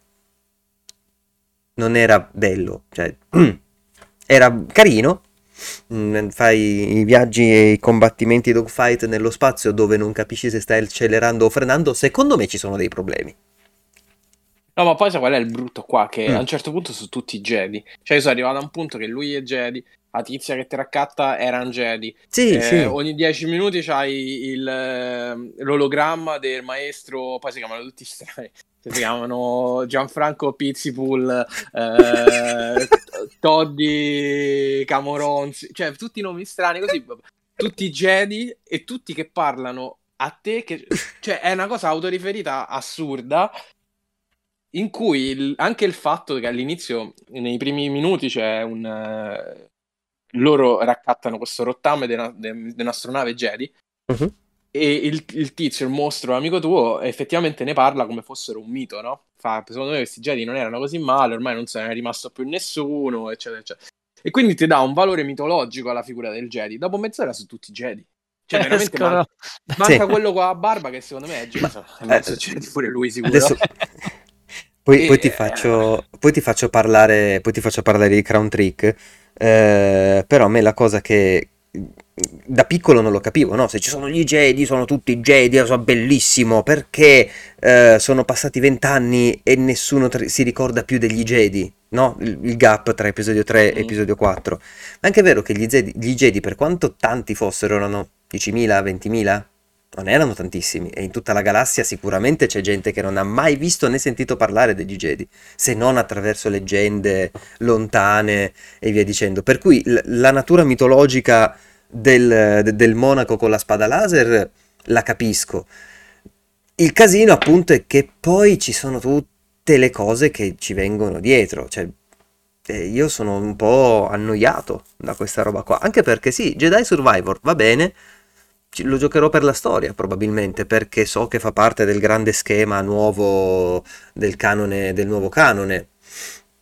che a livello di gioco cosa farai? Adesso quale sarà la scusa per cui Cal non si ricorderà tutti i, i poteri della Eh, forza esatto. e devi riconquistare i poteri della Amnesia, forza? raga, è inutile che... Se piana botta in testa. La testa e, e Eh. ha perso i poteri. Appunto, cioè, capisci? E anche- eh. Ma poi è anche quello, perché a un certo punto le finisci le opzioni per fare giochi sugli Jedi, no? Tutto lì. Oh. Basta. Cioè, io mi, ricordo, il primo Kotor quando tiravi fuori a spada laser, effettivamente era una roba che io non avevo mai fatto, dicevo no, che figata. Ormai... Boh. Non lo so, Sarebbe comunque bello- è carino, per 15 euro, insomma, vale la pena. Sarebbe bello un titolo sui cacciatori di Tagliere e Mandaloriani. Dillo a Bounty Hunters. Che penso di essere una delle tre persone che se lo ricorda quel gioco.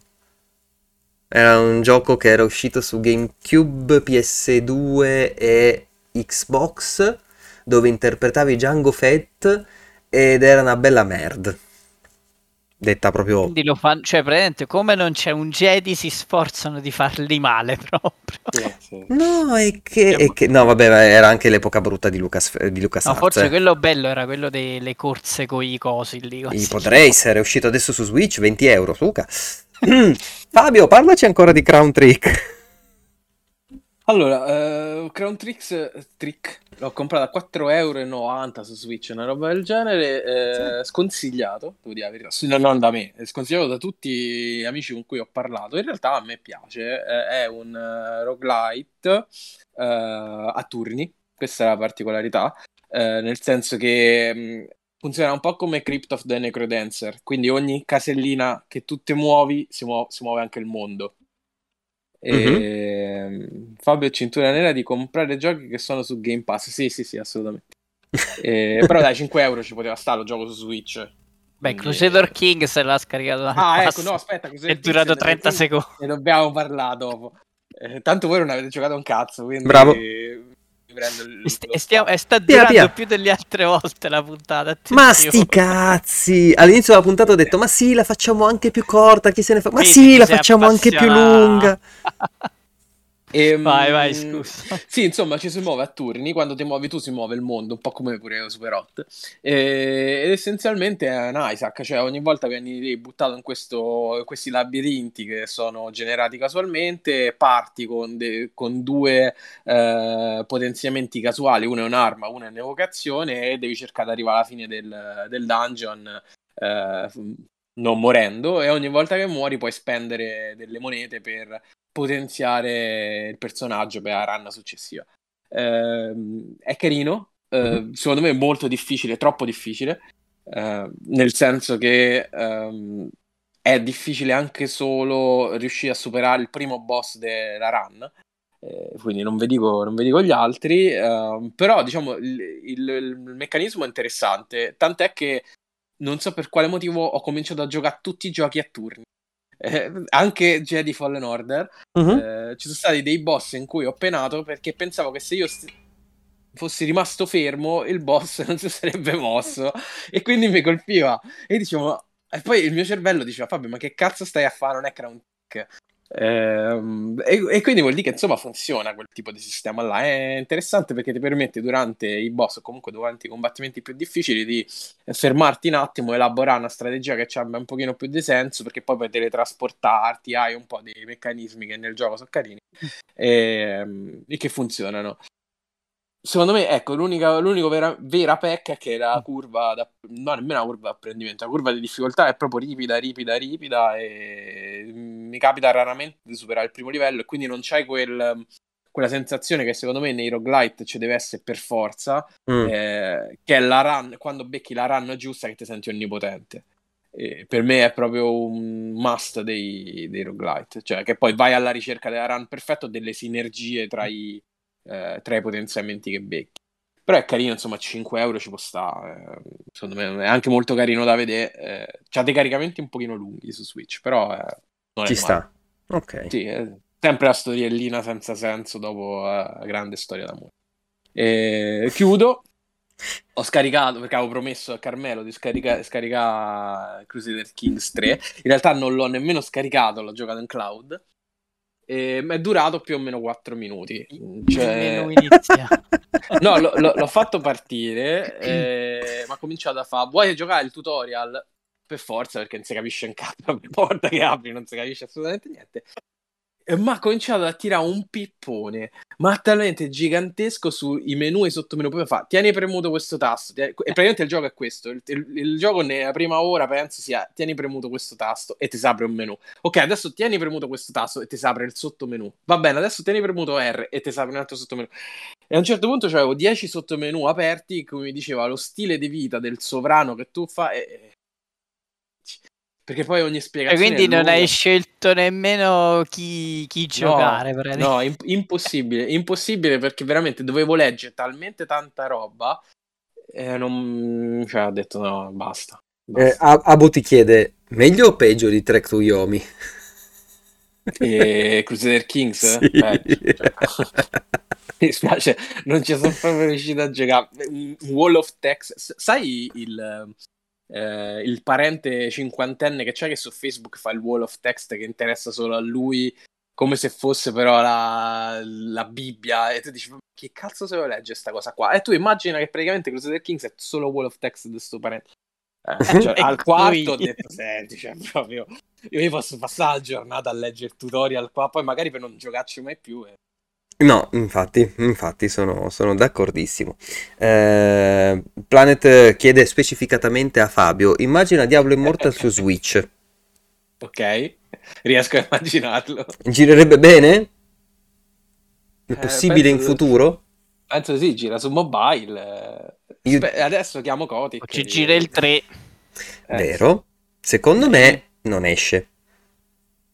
Come non esce su console. No, no, non esce, però, però penso che ci eh? Penso che ci girerebbe tranquillamente. Sì, sì, sì. sia così. Esatto. A meno, che, a meno che appunto domani, dopodomani non, non apriamo quel gioco ed è la madonna fichissima di... che nessuno si aspettava, ma ci credo molto poco. Eh, no, credo che ci girerebbe abbastanza tranquillamente. Ma ehm, dentro, dentro, dentro il grande piano è un gioco mobile, quindi se te lo vuoi giocare in giro pigliati un tablet. Il, il loro pensiero è questo, eh, un tablet, un pad e sei, sei a posto pure un cellulare con i gamepad che ti tengono il cellulare, te lo ricaricano anche. Stanno venendo fuori delle robe assurde per giocare in mobilità comunque. Eh, è scomodo, cioè è poco da girarci intorno. Eh, appunto. Va buono ragazzi, quindi io potrei lanciare la sigla preferita da tutti gli italiani? Vai. Parolo di baffo! Eh? Che meraviglia! Senti come pompa. Il gatto Madonna. è scappato. Il gatto, il gatto scappa, scappa sempre con, uh, col baffo. Uh, ok. Tutto lo spettacolo a te, Cavme. Allora, fammi vedere, l'ho chiuso? No posto. Io consiglio molto velocemente una cosa che non mi è nemmeno tanto piaciuta, ma la consiglio per far riflettere chi ci sta ascoltando. Cazzo? O- ok.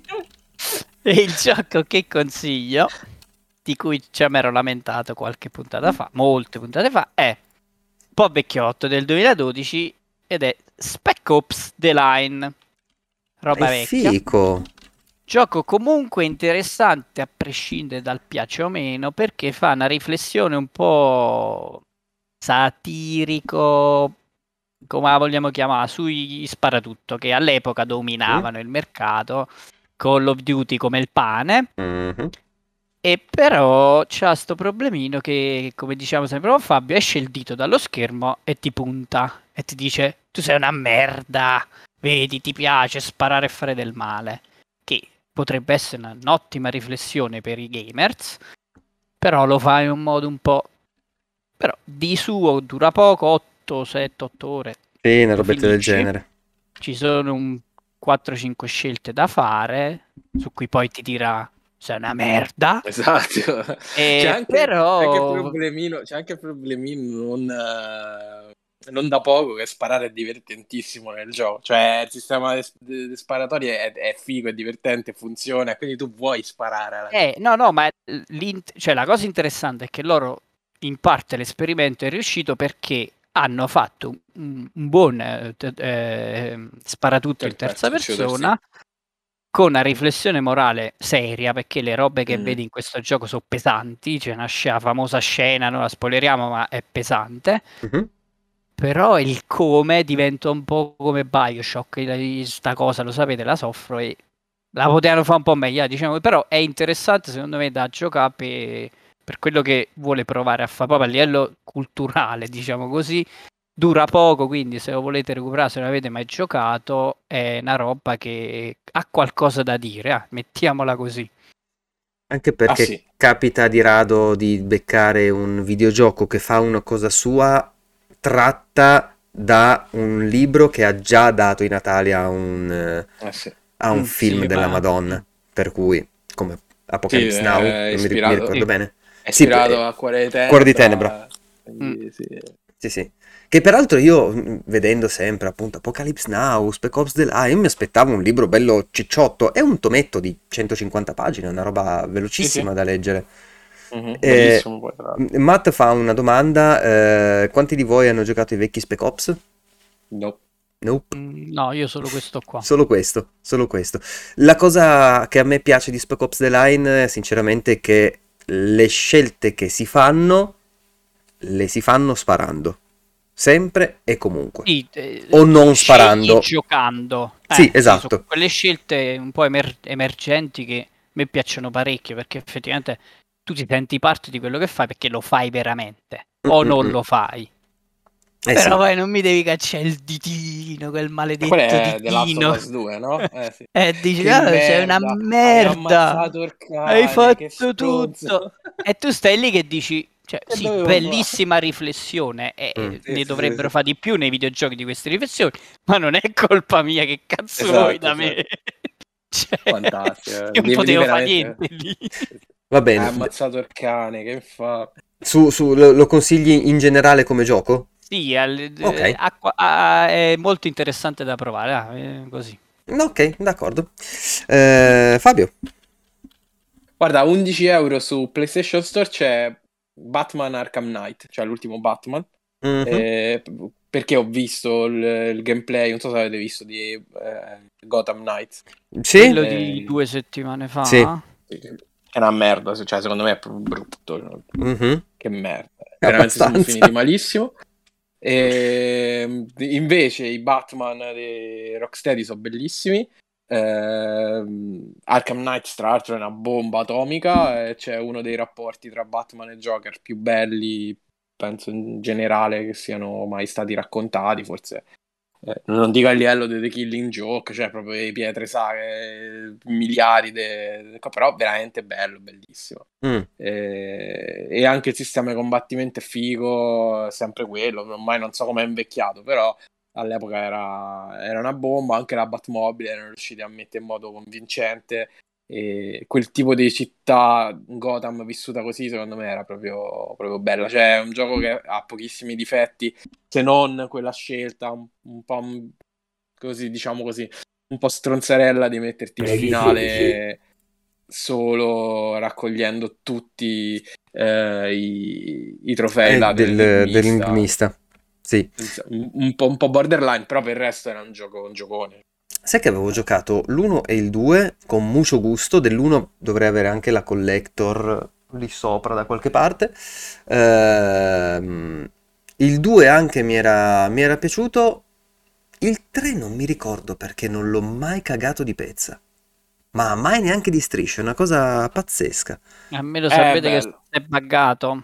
A me stava piacendo tantissimo, sono arrivata a una missione che poi ho visto online, parecchi si sono dovuti bloccare lì era a tre quarti del gioco di ricominciare perché lui ha uno slot di salvataggio mm. che si sovrascrive che io odio sto sistema mettimi cazzo di slot però vabbè e non l'ho mai potuto finire questo fatto qua però mi stava piacendo parecchio perché su PC era super rotto quando è uscito sì. io mi ricordo sì sì però io avevo oh. aspettato le patch l'avevo giocato okay. tipo un, un anno e mezzo dopo però alcune cose erano rimaste, io ero rimasto in un loop di una missione che non proseguiva e non potevi uscire perché la zona era chiusa e è finito, cioè veramente mi sono imbestialito e purtroppo Ci la credo. mia storia con lui è finita così.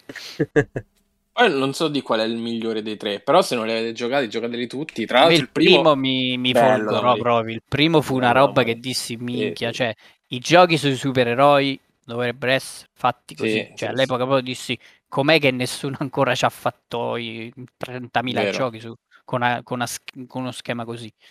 Tra l'altro il primo bellissimo perché io l'ho giocato su Xbox 360 Sì? e non so se vi ricordate, c'era il momento dello spaventapasseri che frizzava lo schermo, Mm. che sì. cioè, diventava quella roba super meta, inquietante che diventa.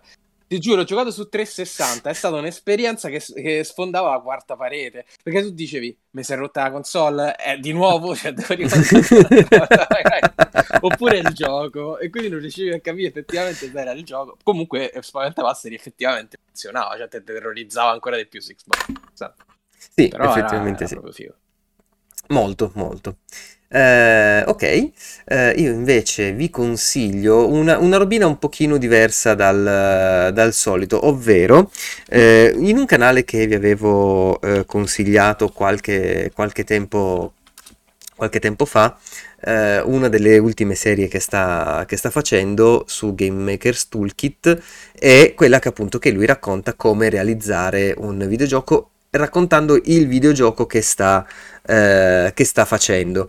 Ehm, ed è uscita una demo disponibile per tutti quanti. Eh, laddove la prima demo era disponibile soltanto ai suoi Patreon, eh, la demo, insomma, diciamo la versione.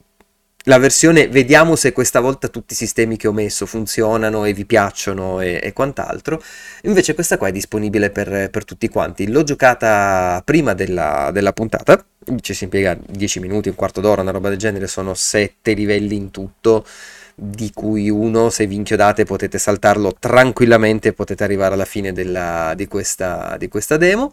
Eh, non ha suoni, non ha colonna sonora, non ha nulla, eh, però è una cosa interessante per vedere qualcuno che si cimenta per la prima volta, documentando anche tutto il, eh, il, il processo di sviluppo sia nelle cose buone che nelle cose cattive eh, e appunto si può provare il, il gioco. Quindi vi lascio il link di eh, itch.io eh, poi qua nella descrizione come tutti i consigli nelle, delle parole baffo che eh, diciamo ogni settimana e eh, insomma provatelo e se volete dargli anche del, del feedback lui è lì che aspetta il feedback di, eh, di tutti quanti proprio per capire come poter migliorare e per mettere in pratica anche diciamo tutte le lezioni che ha dato in questi anni eh, il buon Mark Brown che una, una persona che mai più mi aspettavo avesse questa faccia. Ci ho detto giovani noi siamo giunti al termine di questa puntata corretto? Già. Perfetto. Quindi io vi ricordo che giovedì sera ci vediamo a questo punto per giocare a Diablo Immortal. Eh, grande punto di domanda, secondo me, purtroppo. Vabbè, allora Io vediamo. sono insicuro, devo vedere una cosa, non lo so, però. Quindi, non- se Carmelo è ancora ubriaco dalla festa di, eh, della Repubblica, eh, ci sarà in puntata, giusto? Probabile. Ehm, vabbè, se no al limite, vediamo. Eh, al limite me la faccio anche da solo, eh, non è mica No, io ci problema. sto. Il grande punto di domanda era Diablo Immortal, non io. Vabbè, vediamo. Se no, se no facciamo Dark Souls sti cazzi. Eh, passi Ok. la serata a, a Eh, provare. Com'era, com'era l'errore? Error di Diablo 37. 37. ragazzi, incubi, madonna, Mamma mia. incubi. Mamma mia. Peraltro, eh, e, e poi do la chiusa della puntata, eh, andando avanti molto lentamente su Press Reset, eh, è arrivato questo momento in cui parlano di eh, Big Huge Games, che erano quelli di Kingdom, Kingdom of Amalur Reckoning, Mm. e dice che eh, una settimanuccia dopo che era uscito il gioco doveva uscire Diablo, Diablo 3 e c'era gente che si era presa ferie per giocare a Diablo 3.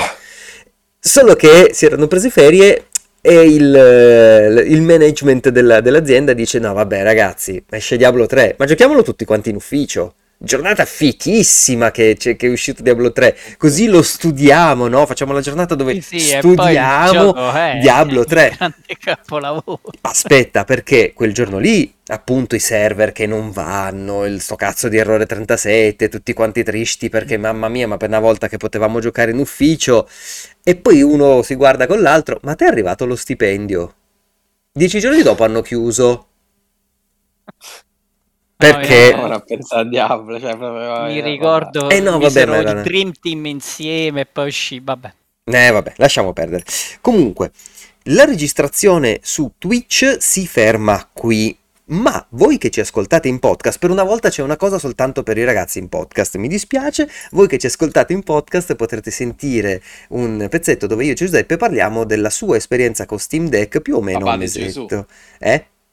Il papà di Gesù? Papà di Gesù, no, Colaneri, il buon Peppe Ah. Colaneri, eh, che ci parla appunto della sua esperienza con Steam Deck, sia pregi che difetti, eh, una mezz'oretta buona, per cui questa è una puntata molto lunga di questo podcast, mi dispiace ragazzi, per una volta sfondiamo le due ore. Ciò detto, noi ci vediamo giovedì, chissà se con Diablo, con Dark Souls, con eh, ceppa, vedremo.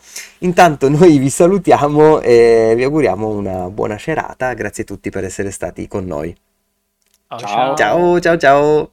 Ed eccoci qua nel segmento aggiuntivo dell'ultima puntata di Mustacchi. Con me c'è Giuseppe. Diciamo, Ciao. Eccoci qua.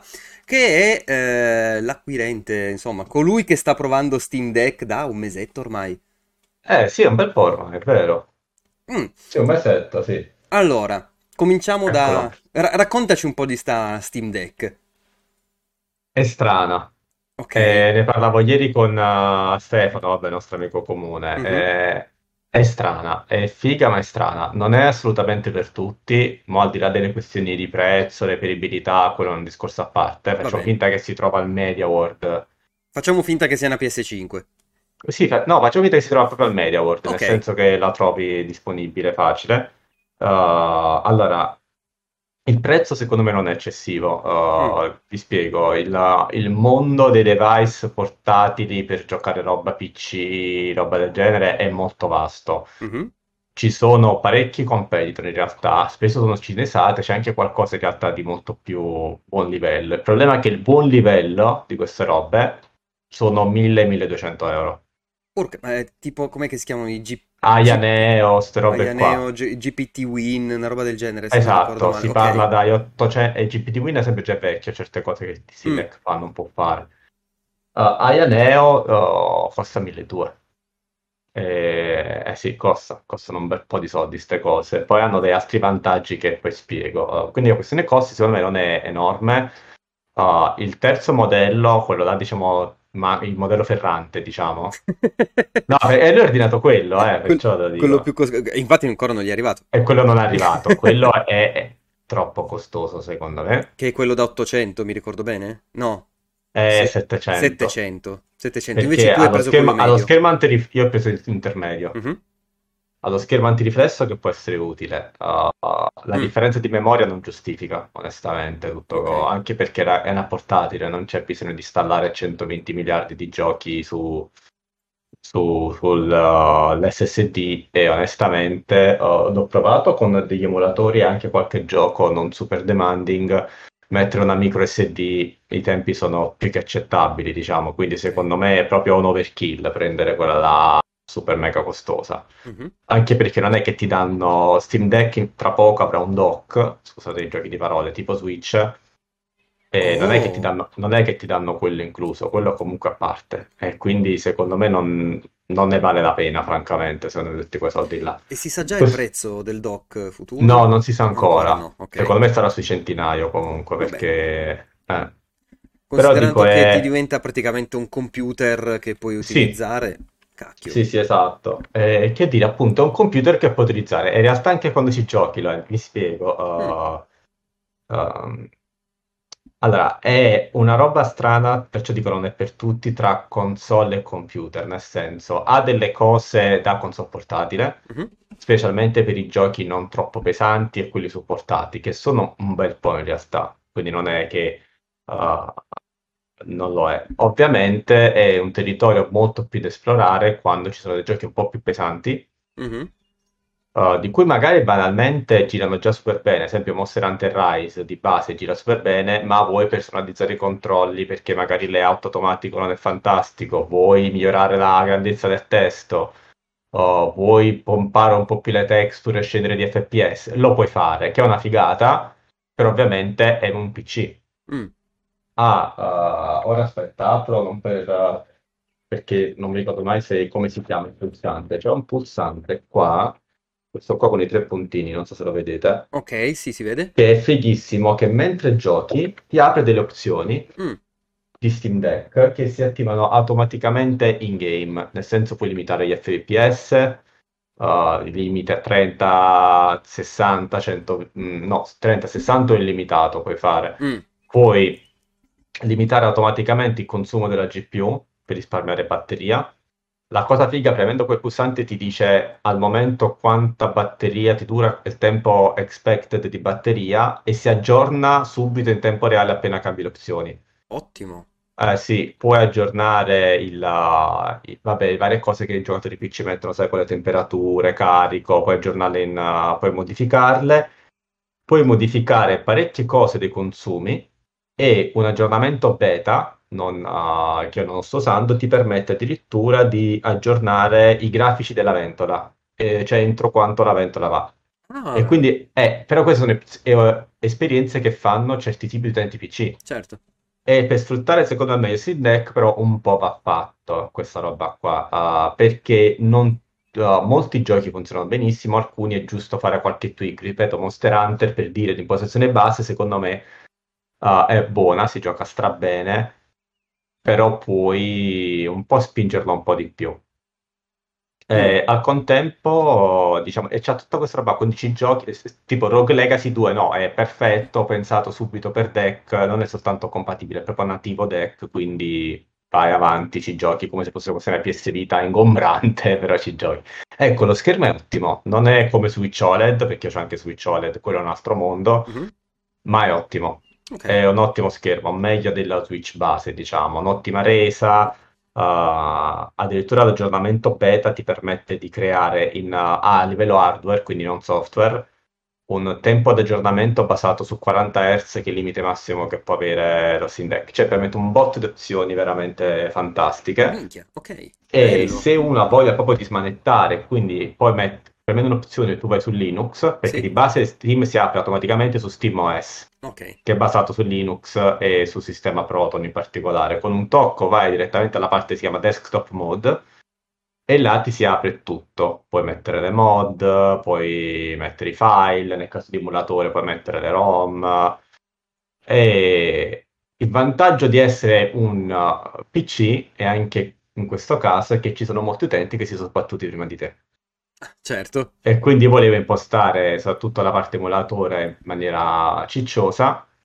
C'è un tale, eh, di cui non so il nome, ma ringrazio tantissimo, che ha creato un eseguibile per Linux che tu clicchi e in automatico tu basta che selez- l'unica cosa da fare è selezionare memoria interna o SD, se è un SD, ti installa tutti gli emulatori di tutte le console fino a PlayStation 3 in automatico, già Ah. configurati con controlli, tutto, BIOS, eh, configurazioni base, tutto. Poi tu ovviamente puoi impardi, spingerli e Mhm. quant'altro, ma è tutto. Un po' come se Ed è- fosse RetroArch, per intenderci. Eh sì, perché alcune cose si passano su RetroArch, tipo Game Boy, Super Nintendo, altre invece sono standalone, tipo il Mhm. Dolphin, tipo tra l'altro GameCube gira da Dio, cioè è una roba incredibile. Mm. Uh. Eh, GameCube gira da Dio, gira, gira da Dio, So, so ovviamente che sei una, sei una persona orribile perché lo sai che cosa Eh. ho pensato Eh, subito. eh, a Metroid Prime, l'ho Adesso fatto, la voglio. fa- l'ho fatto. Vabbè, Metroid Prime in particolare c'è quella roba che, vabbè, ce l'ha un po' pure su Dolphin, sai, quando carica gli shader, puoi fare dei microscatti, però sti cazzi si, si gioca benissimo. Ho visto dei video di gente che gioca anche PlayStation 3, Mhm. Eh, eh, io non ci ho ancora provato perché onestamente ho visto le temperature e non sono secondo me temperature safe da portatile. Mm, ok. Cioè va a 75-80 gradi proprio che... Eh. Madonna, la spacca. Tra, no, tra le mani non è il caso, cioè una cosa, un case ariato e tutto, ma un portatile che si, cioè un- che si basa su una ventola, non tanto. E poi vi dico che Steam Deck non è che ha un difetto, ha proprio perché è un PC e c'ha molta lettura scrittura, soprattutto gli aggiornamenti e Mm. così via, ogni tanto sventola. Non è fastidiosissimo, Ok. però è come quando Switch carica un gioco pesante, mettiamola così, Mm, che ti senti ok. un po' di ventola. Senti un po' il... Eh, ovviamente su, su un caso di Steam Deck che fa parecchio di lettura scrittura eh, lo fa un po' di più e poi proprio perché come Steam cioè tu mentre giochi magari ti fa in background aggiornamenti se c'è il wifi ti fa in background gli aggiornamenti dei giochi e altri giochi che hai installato Chiaro. Uh, io mi ci trovo bene, però comunque sono un utente PC, sono uno che non ha problemi a smanettare. Tra l'altro, appunto, gli utenti si sono sbattuti per te. C'è una cosa fantastica che molti giochi che magari girano bene ma non hanno il supporto iPad, c'è gente che si è sbattuta prima di te Mm, e ha creato delle configurazioni. La Esatto. cosa bellissima è che non è che devi scaricare installare in cartelle varie. Tu su Steam Deck premi un pulsante e dove tu puoi mappare i controlli c'è un pulsantino che ti dice configurazioni della comunità.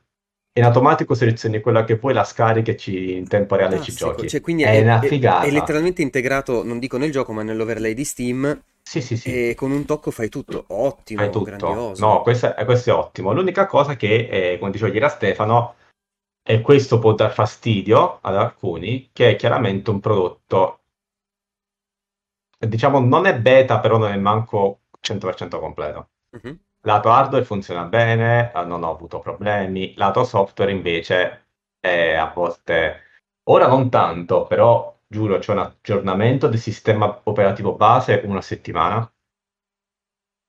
I giochi ti aggiornano, non so, ogni due giorni c'è un fix, un bug fix per qualche gioco che stai giocando su Steam Deck. Mhm. Per dire, io ho installato Disco Elysium, non l'ho mai avviato, però l'ho installato.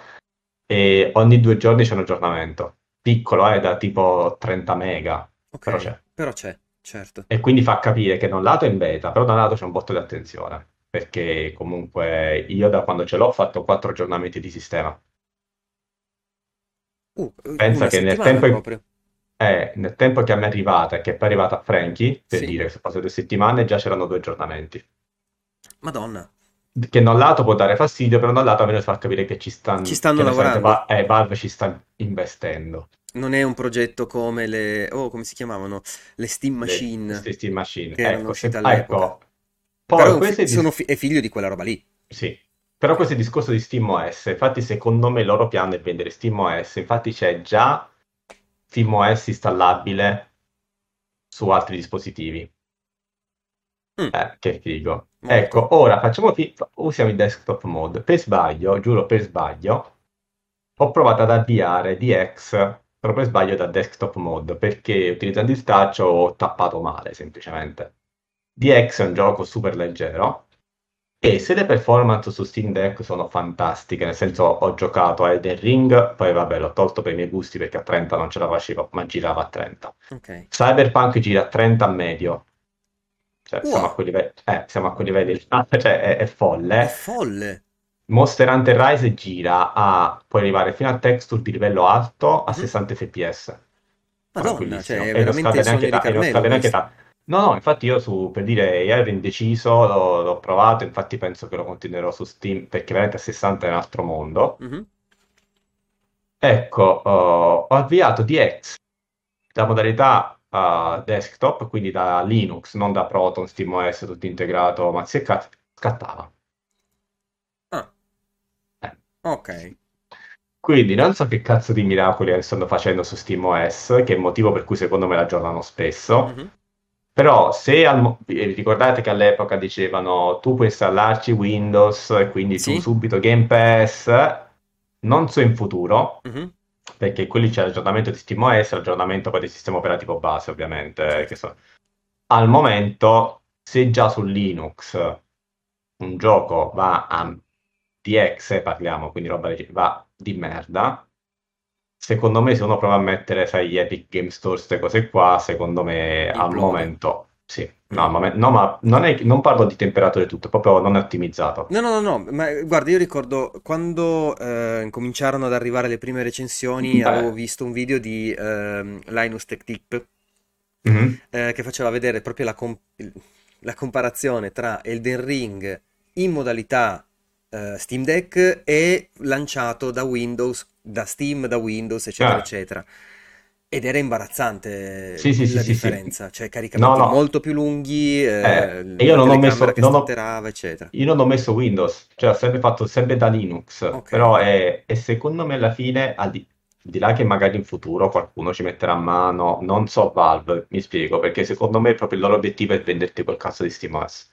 Dici di, di venderlo? Mm. Cioè di comunque di farmelo usare.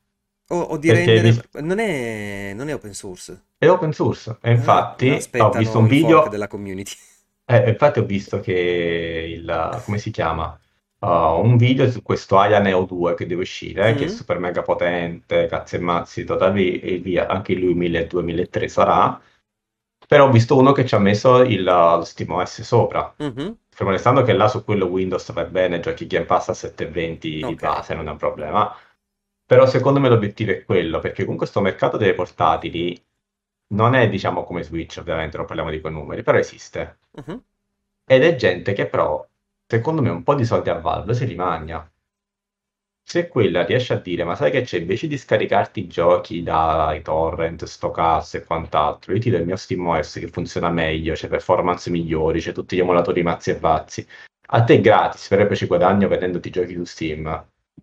Chiaro? Eh, secondo me è quello l'obiettivo, al di là della macchina in sé, Mhm. perché comunque la macchina è a- sostanzialmente made to order o quasi, tempi comunque di consegna brevissimi, perché loro hanno chissà che cazzo di paradiso fiscale si è fatto in Olanda, comunque l'hanno spedita da Olanda, cioè tempo, tempo una settimana è arrivata da quando Eh sì, da avuto- quando hai ricevuto la mail. da mail, sì. Uh, il problema è il made to order prima, onestamente. Certo. E secondo me non, non so mai se davvero la vediamo a MediaWorld, dico questa qua. Come non abbiamo mai visto a MediaWorld uh, lo, il Steam Controller, il loro visore, non, non ci sono. O i visori in generale che non siano quelli marca tre culi. Eh, perché Ah, ad davvero, esempio manco, neanche i manco MetaQuest. l'Oculus. Manco, eh, esatto. Neanche i Quest ci sono da MediaWorld. No, è vero. Che però sarebbero la roba che vendono di più. Cioè, Eh sì, però ripeto, secondo me è quello l'entry point. Poi ripeto, io ci sto giocando un botto, mi sta permettendo di giocare a giochi che su desktop, su PC desktop avrei faticato un po'. mhm. Il Rogue Legacy di turno, il uh, uh, Slay the Spire, sto- l'ho ripreso, ci sto giocando un botto. Lo sto usando per gli emulatori, Chiaro. tipo ora, beh, per, per Outcast dovremmo fare Shante, però comunque ho provato anche un po' Silent Hill 2, è girata bene, quindi promozione PlayStation 2 è fantastica. Insomma, io mi ci trovo, sono contento di quello che ho fatto, però con uh, le tutti i distinguo che ho fatto prima, non è per tutti, non è un'esperienza per tutti. Uh, se vi aspettate Switch, ma di Steam, lo è, ma non lo è, perché comunque è un'esperienza PC. E te lo ricorda sempre, tra aggiornamenti, tra overlay, tra strumenti, anche figli che ti dà, ma te lo ricorda sempre. Sì, diciamo che è proprio letteralmente la Switch per i PCisti. Esatto, ad esempio faccio un esempio banale, Mhm. Ugo Laviano Sì? uh, ha provato Doom Eternal, c'era Dio, però ha fatto, per sbaglio ha disabilitato l'opzione pad dal gioco Doom Eternal Ok. e adesso non riesce più a utilizzare perché comunque Steam Deck è letto come un pad. Ah, Eh, e ti devi mettere a un malatone che ha trasformato il touchscreen in un mouse e provare là è, è un po' un sbattone. Queste robe su Switch proprio non ti succedono. senti, ti C'è da faccio... dire. Oh, vai, vai. Sì, sì. No, c'è da dire che giochi una qualità di Doom Eternal che su Switch eh, se la sogna, però Eh, per questo... Certo. Eh, ti faccio una domanda perché io sono eh, ultimamente diventato, cioè, ultimamente non è vero, da quando abbiamo iniziato il podcast che sono Eh. fan del cloud, ehm, e ti chiedo, hai provato, se ce l'hai Game Pass con il cloud, eccetera, eccetera, l'hai No, provato da no. browser? No, no, non l'ho provato. Mm, Dovrei, dovrei provarlo. Ce l'ho ancora il Game Pass. eh, ripeto, perché mi sono dimenticato di, di, di- di iscrivermi, però vabbè. Come Eh, tutti. ma, so- ma no, perché, ma non perché è un servizio che mi piaceva e usavo tantissimo, è solo che avendo meno tempo Certo. rischio di non sfruttarlo. E ci devo provare però, sarebbe figo, ma non penso succederà mai una roba nativa di... Ah, ecco, una cosa figa di, di quel, di quel tale che si è sbattuto con gli emulatori, quindi perciò secondo me può essere che la trovo pure là, è che li ha messi tutti dentro Steam. Ok. E quindi su SteamOS c'è una bella cartellone, aspetta, forse mo dopo l'accendo, magari mentre si accende te lo faccio vedere, che si chiama proprio non di Steam, e quindi io li posso attivare direttamente come se fosse la libreria di Steam con ditone e, E vado. sei- Sì, sì. E se E riuscite... sei dentro Steam, E te li ritrovi anche sul desktop, quindi. sì. Ah, No, è, Oh, no, è mo- che figata! è molto molto figo, no? Su questi, eh, ah, poi è fighissimo che essendo con il uh, Steam Cloud, molte cose funzionano su Steam Cloud, Certo. quindi eh, i emulatori no, purtroppo, Chiaro. però eh, Chiaro. tipo il gioco lo, lo faccio, lo riprendo, tipo ad esempio, ecco, una cosa che è figa che mi- ad esempio ora l'ho acceso, il PC mentre parlo acceso su Steam Mhm. e mi è uscito che posso utilizzare Steam Deck come mirror di quello che poi, cioè io in teoria potrei giocare Daily Ring a 60 perché mi faccio, Ah, certo, eh, il, mi faccio lo streaming. come Steam Link. Esatto, sì, sì, è uno Steam Link in automatico. Vedi, allora, questi sono i giochi di... Vabbè, loro in automatico fa una cosa carina della tua libreria che si chiama Perfetta per il deck, che sono tutti quelli con la spunta verde, Chiaro. sostanzialmente. Detto tra anche dei giochi che tipo in teoria secondo loro non funzionano, funzionano. Mm. Mentre altri invece che tipo sono gialli, funzionano ma non benissimo. Un po' a- sui giochi non verdi, ma un po' a prove, vi dico la verità. Va bene. Poi ci sono gli installati, qua c'è non di Steam, Mhm. e sono tutti i vari, si vedono subito i button kaitos, i Sì. dischi e quant'altro, e questo te lo fa quello script di quel santo uomo tutto in automatico. Quindi non devo neanche andare su Linux, lo faccio da Steam semplicemente e c'ho tutte le preview, le cose. E lanci no, no. direttamente il gioco Sì. come se fosse un No. gioco Steam, ma lui lancia l'emulatore. Sì, è una- è automatico, già configurato e tutto. Poi se tu Pazzesco. vuoi tipo, cazzo ne so, impostare delle shortcut alternative, lo puoi fare. Chiaro. Però, no, no, ma è una figata, onestamente è una figata. Sia Per- benedetto per- quest'uomo e tutto il suo tempo libero. Sì, cazzo. No, perché è uno script che ha creato in automatico, cioè quindi è- ci avrà messo un, ci avrà messo un botto, onestamente. A parte che io pe- sospetto che sia uno che ha avuto una versione dev, de- perché non ce la fai nel tempo che è uscita, fa tutto sto bordello, eh. O magari ci stava già lavorando sopra Ah, tramite sì, la-. Eh, però già sai, già fare tutti i layout dei controlli, cioè Mm, un po' uno è vero. Anche perché io, noi parliamo di Super Nintendo, queste cose che io e te emuleremo. Certo. Ma là sopra c'è la, la peggio merda della merda, eh. La Madonna. Cioè ci sono veramente le console CDI? uscite solo in Giappone. Sì, sì, c'è.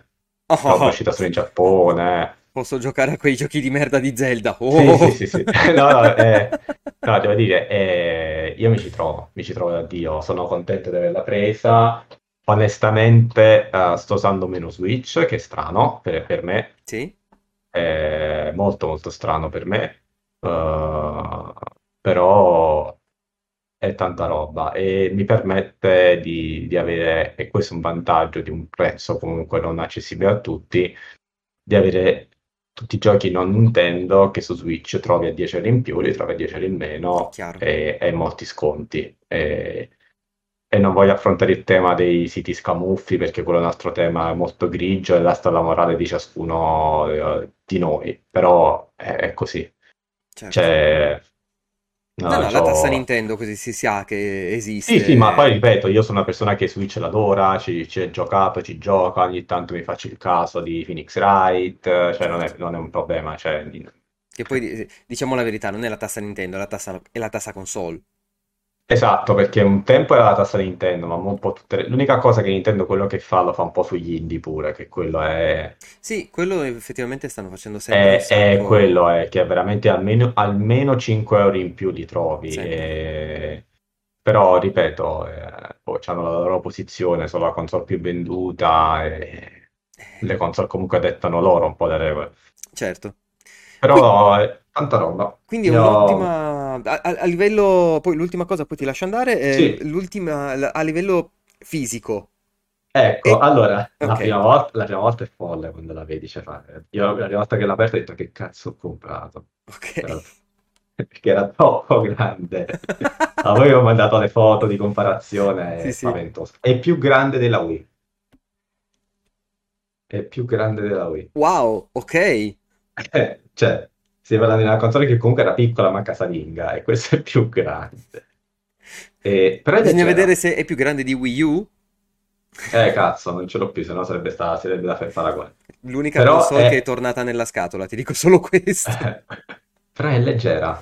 E, Ah, pesa, ok. e pesa tanto quanto Switch OLED, forse leggermente di più. Sì, niente di spaccapolse No, però. l'ho provata in metro, ti si trovi, hai la stanchezza che hai con la Switch OLED, se tipo stai a letto e stai così, Mhm. la stessa stanchezza che hai con la Switch, onestamente. Certo.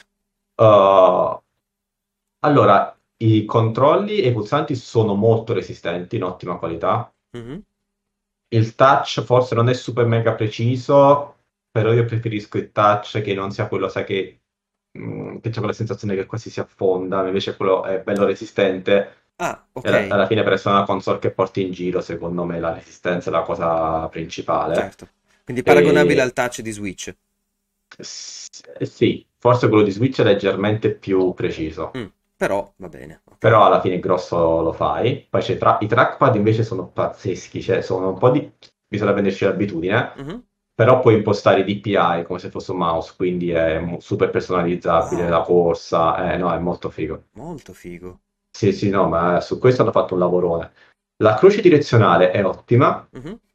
la posizione è un po' del cazzo, è veramente in alto a destra totale, però alla fine sui emulatori eh, li giochi. I grilletti sono molto buoni. Ah, I grilletti quelli in basso, tipo da Pad Elite, non so a che cazzo servono. Finora in nessun gioco mi sono serviti, onestamente. Ah, eh, ma forse un- per fare le combinazioni di tasti un pochino più Io difficili da penso, io la- raggiungere. quando avrò un po' più di voglia li, li metterò semplicemente tipo per gli emulatori save state e load state, cioè Ah, lo userò certo. per, lo userò per quello, però onestamente non, per ora poi ci sto giocando molto a, a vabbè, Rogue Legacy, uh, vabbè, Slade Spire, però vabbè, quello Slade Spire niente pure su PC però è ottimo. Uh, Rogue Legacy vabbè, è una roba tremenda, cioè proprio la morte sua, sto giocando di emulatori, fammi vedere il log dei prodotti avviati di recente. Vabbè, no, Elden Ring alla fine ho ceduto e gioco solo su PC, Solo per su PC. questione, ma per una questione di a 30 fps non, non ce la faccio. Ok, Eh, già- Cioè, già non è sempre a 60 su PC, figuriamoci poi. certo. Sto giocando Monster Hunter Rise, ottimo. Mhm. Ci trovo- ed, è, ed è molto bello che la comunità abbia fatto parecchi uh, layout, quindi c'è quello ufficiale, ma ce ne sono altri. C'è Tetris Effect, ci ho giocato, fighissimo. Mhm. E, no, questi finora ho giocato in particolare perché i giochi emulati non vanno nel, Non vanno nel log. nel, nel log. Eh, ho giocato anche in Ex Machina, un po', Oh, figo. In teoria non è supportato, però, eh, Però con supportato. workaround si può fare, sì. È molto molto molto figo. No, ci ho giocato un bel po', onesta- Ecco, con quello Next Machina della Twin Stick si gioca benissimo. Uh, ripeto, poi c'è da dire che non voglio fare il cagacazzo, però uh, non è neanche che i Joy-Con di Switch siano sta mega ergonomia, quindi magari abbiamo fatto il callo anche con quelli. i Joy-Con di Switch, io sai quanto voglio bene a Nintendo, ma sono la merda. Sì. Cioè, io comincio a giocare, le poche volte che gioco a letto tenendo Switch, eccetera, Eh? eccetera, io arrivo con i crampi alle mani alla fine della sessione. Ho fatto le piste nuove di Mario Kart a letto, Mhm. Che sono otto piste, quindi cos'è? 20 minuti di gioco in totale? Sì, anche scarsi, sì. Rimessa a posto e non l'ho più toccata fino al giorno dopo. Eh, no, io sono un avevo po' più male. abituato, però sì, non, cioè, ormai perché appunto sono abituato. La verità è quella, sono abituato. Eh sì, certo. Però a quel punto, cioè, diciamo che il vantaggio di Switch è che se hai uno di quei gancetti da mettere attaccati alla tipo alla Vabbè, mensola sì, sì, sopra il letto, eh, tipo qualcuno che si, che si aggancia all'iPad e via dicendo, sganci i Joy-Con, te li metti vicino e giochi lo Eh, stesso. ecco, anche quando li sganci, non, Sì, ma non sono, esatto, non non sono è la migliore cosa. economia del mondo, siamo, siamo sinceri. Sì. È, è proprio, però ripeto, è- a me piace, però sono veramente convinto che non sia da tutti. Non- no. Il problema non posso manco dire provatelo, perché Eh, dove? Vabbè, se conoscete qualcuno che ha Steam Deck, dovreste avere provate. uno che ve la, che non lo farà mai, Mm. che ve la cede per tipo una settimana e vi abituate e vedete. Vabbè, quando Ah. poi ci vediamo me la fai provare. Eh, sì, sì, sì, quello sì. La- la- fa- Ah no, no, Ugo ormai è arrivata, quindi Ah, Ugo è arrivata. cioè. Sì, sì, sì, sì. Eh, no, però è, è questo, ripeto, tanta roba e, e la sto sfruttando anche poco per via del, del tempo, però, cioè, al di là dei scherzi, ragazzi, per- eh, io lo, lo- lo- sono, sono molto sincero, per me già l'idea che mi posso giocare tutti i GameCube che voglio in portabilità è... Hai capito, Nintendo? Eh, Hai esatto. capito sti cazzo di giochi del GameCube che li vogliamo tutti? Cazzo, Mannaggia. cioè, già, già quello eh, per me è tantissima roba. Eh, cioè, sì. non- eh, cioè, eh, già, già quello mi bastava. E il fatto che gioco bene le robe su, su- su Steam. Ecco, un gioco che letteralmente gestito male ed è un gioco vecchiotto però è famoso, quindi mi aspettavo un po' più di attenzione. Baldur's Gate 2, che comunque esiste per console. Le- detto, la Enhanced Edition, giusto? eh, Ok. ho detto, vabbè, l'avranno adattato, esiste per console. È letteralmente ingiocabile, non si può navigare in nessun... Non sono riuscito a creare il personaggio, tanto che non si può navigare. Madonna, ma è perché il pad non è supportato? Il pad supportato, il touch funziona... E non so perché, come se il touch funzionasse male su quel gioco. i- le scritte sono minuscole, non c'è modo da lamentarle. Lo, sch- ra- lo schermo di Steam Deck che... ah, allora, avviso anche su questo, nella maggior parte dei giochi giocherete con delle leggerissime barre a- ai lati. Laterali, ok. Perché non è 16 noni, ma è 16 eh, decimi. Mm. Un po' più largo del normale. Il là e lo schermo arriva tagliato, quindi non- è proprio là è incredibile. Io volevo fare una prova per provare un gioco da mouse sostanzialmente. Quello è letteralmente. mm, non ho fatto il PG. Pensa a te, pazzesco. È, è comunque un gioco famoso, cazzo. Che Sì. Cioè, è uscito sì. pure su console. Ho detto, vabbè, dai, avranno fatto qualche pecionata, ma ci sarà. No, è ingiocabile, letteralmente ingiocabile. E non potrai neanche provarlo con Diablo Immortal perché uscirà solo sui... Sui store, esatto. store, Eh, store sì, al, mom- al momento, onestamente, avendo visto come funzionano i giochi avviati non dal deck, ma da, da Linux, non mi azzardo a fare le prove con Windows e gli altri, onestamente, certo. perché secondo me sarà tremendo. Ok, io direi che abbiamo detto tutto quello che c'era da dire, almeno per il momento, su, su Steam Deck. Yes. E ti ringrazio tanto per aver trovato questa mezz'oretta di tempo per, Eh. per farlo. E niente, quindi noi, questa dovrebbe essere la fine della puntata, quindi noi ci vediamo la settimana prossima. Ciao a tutti! Ciao, ciao.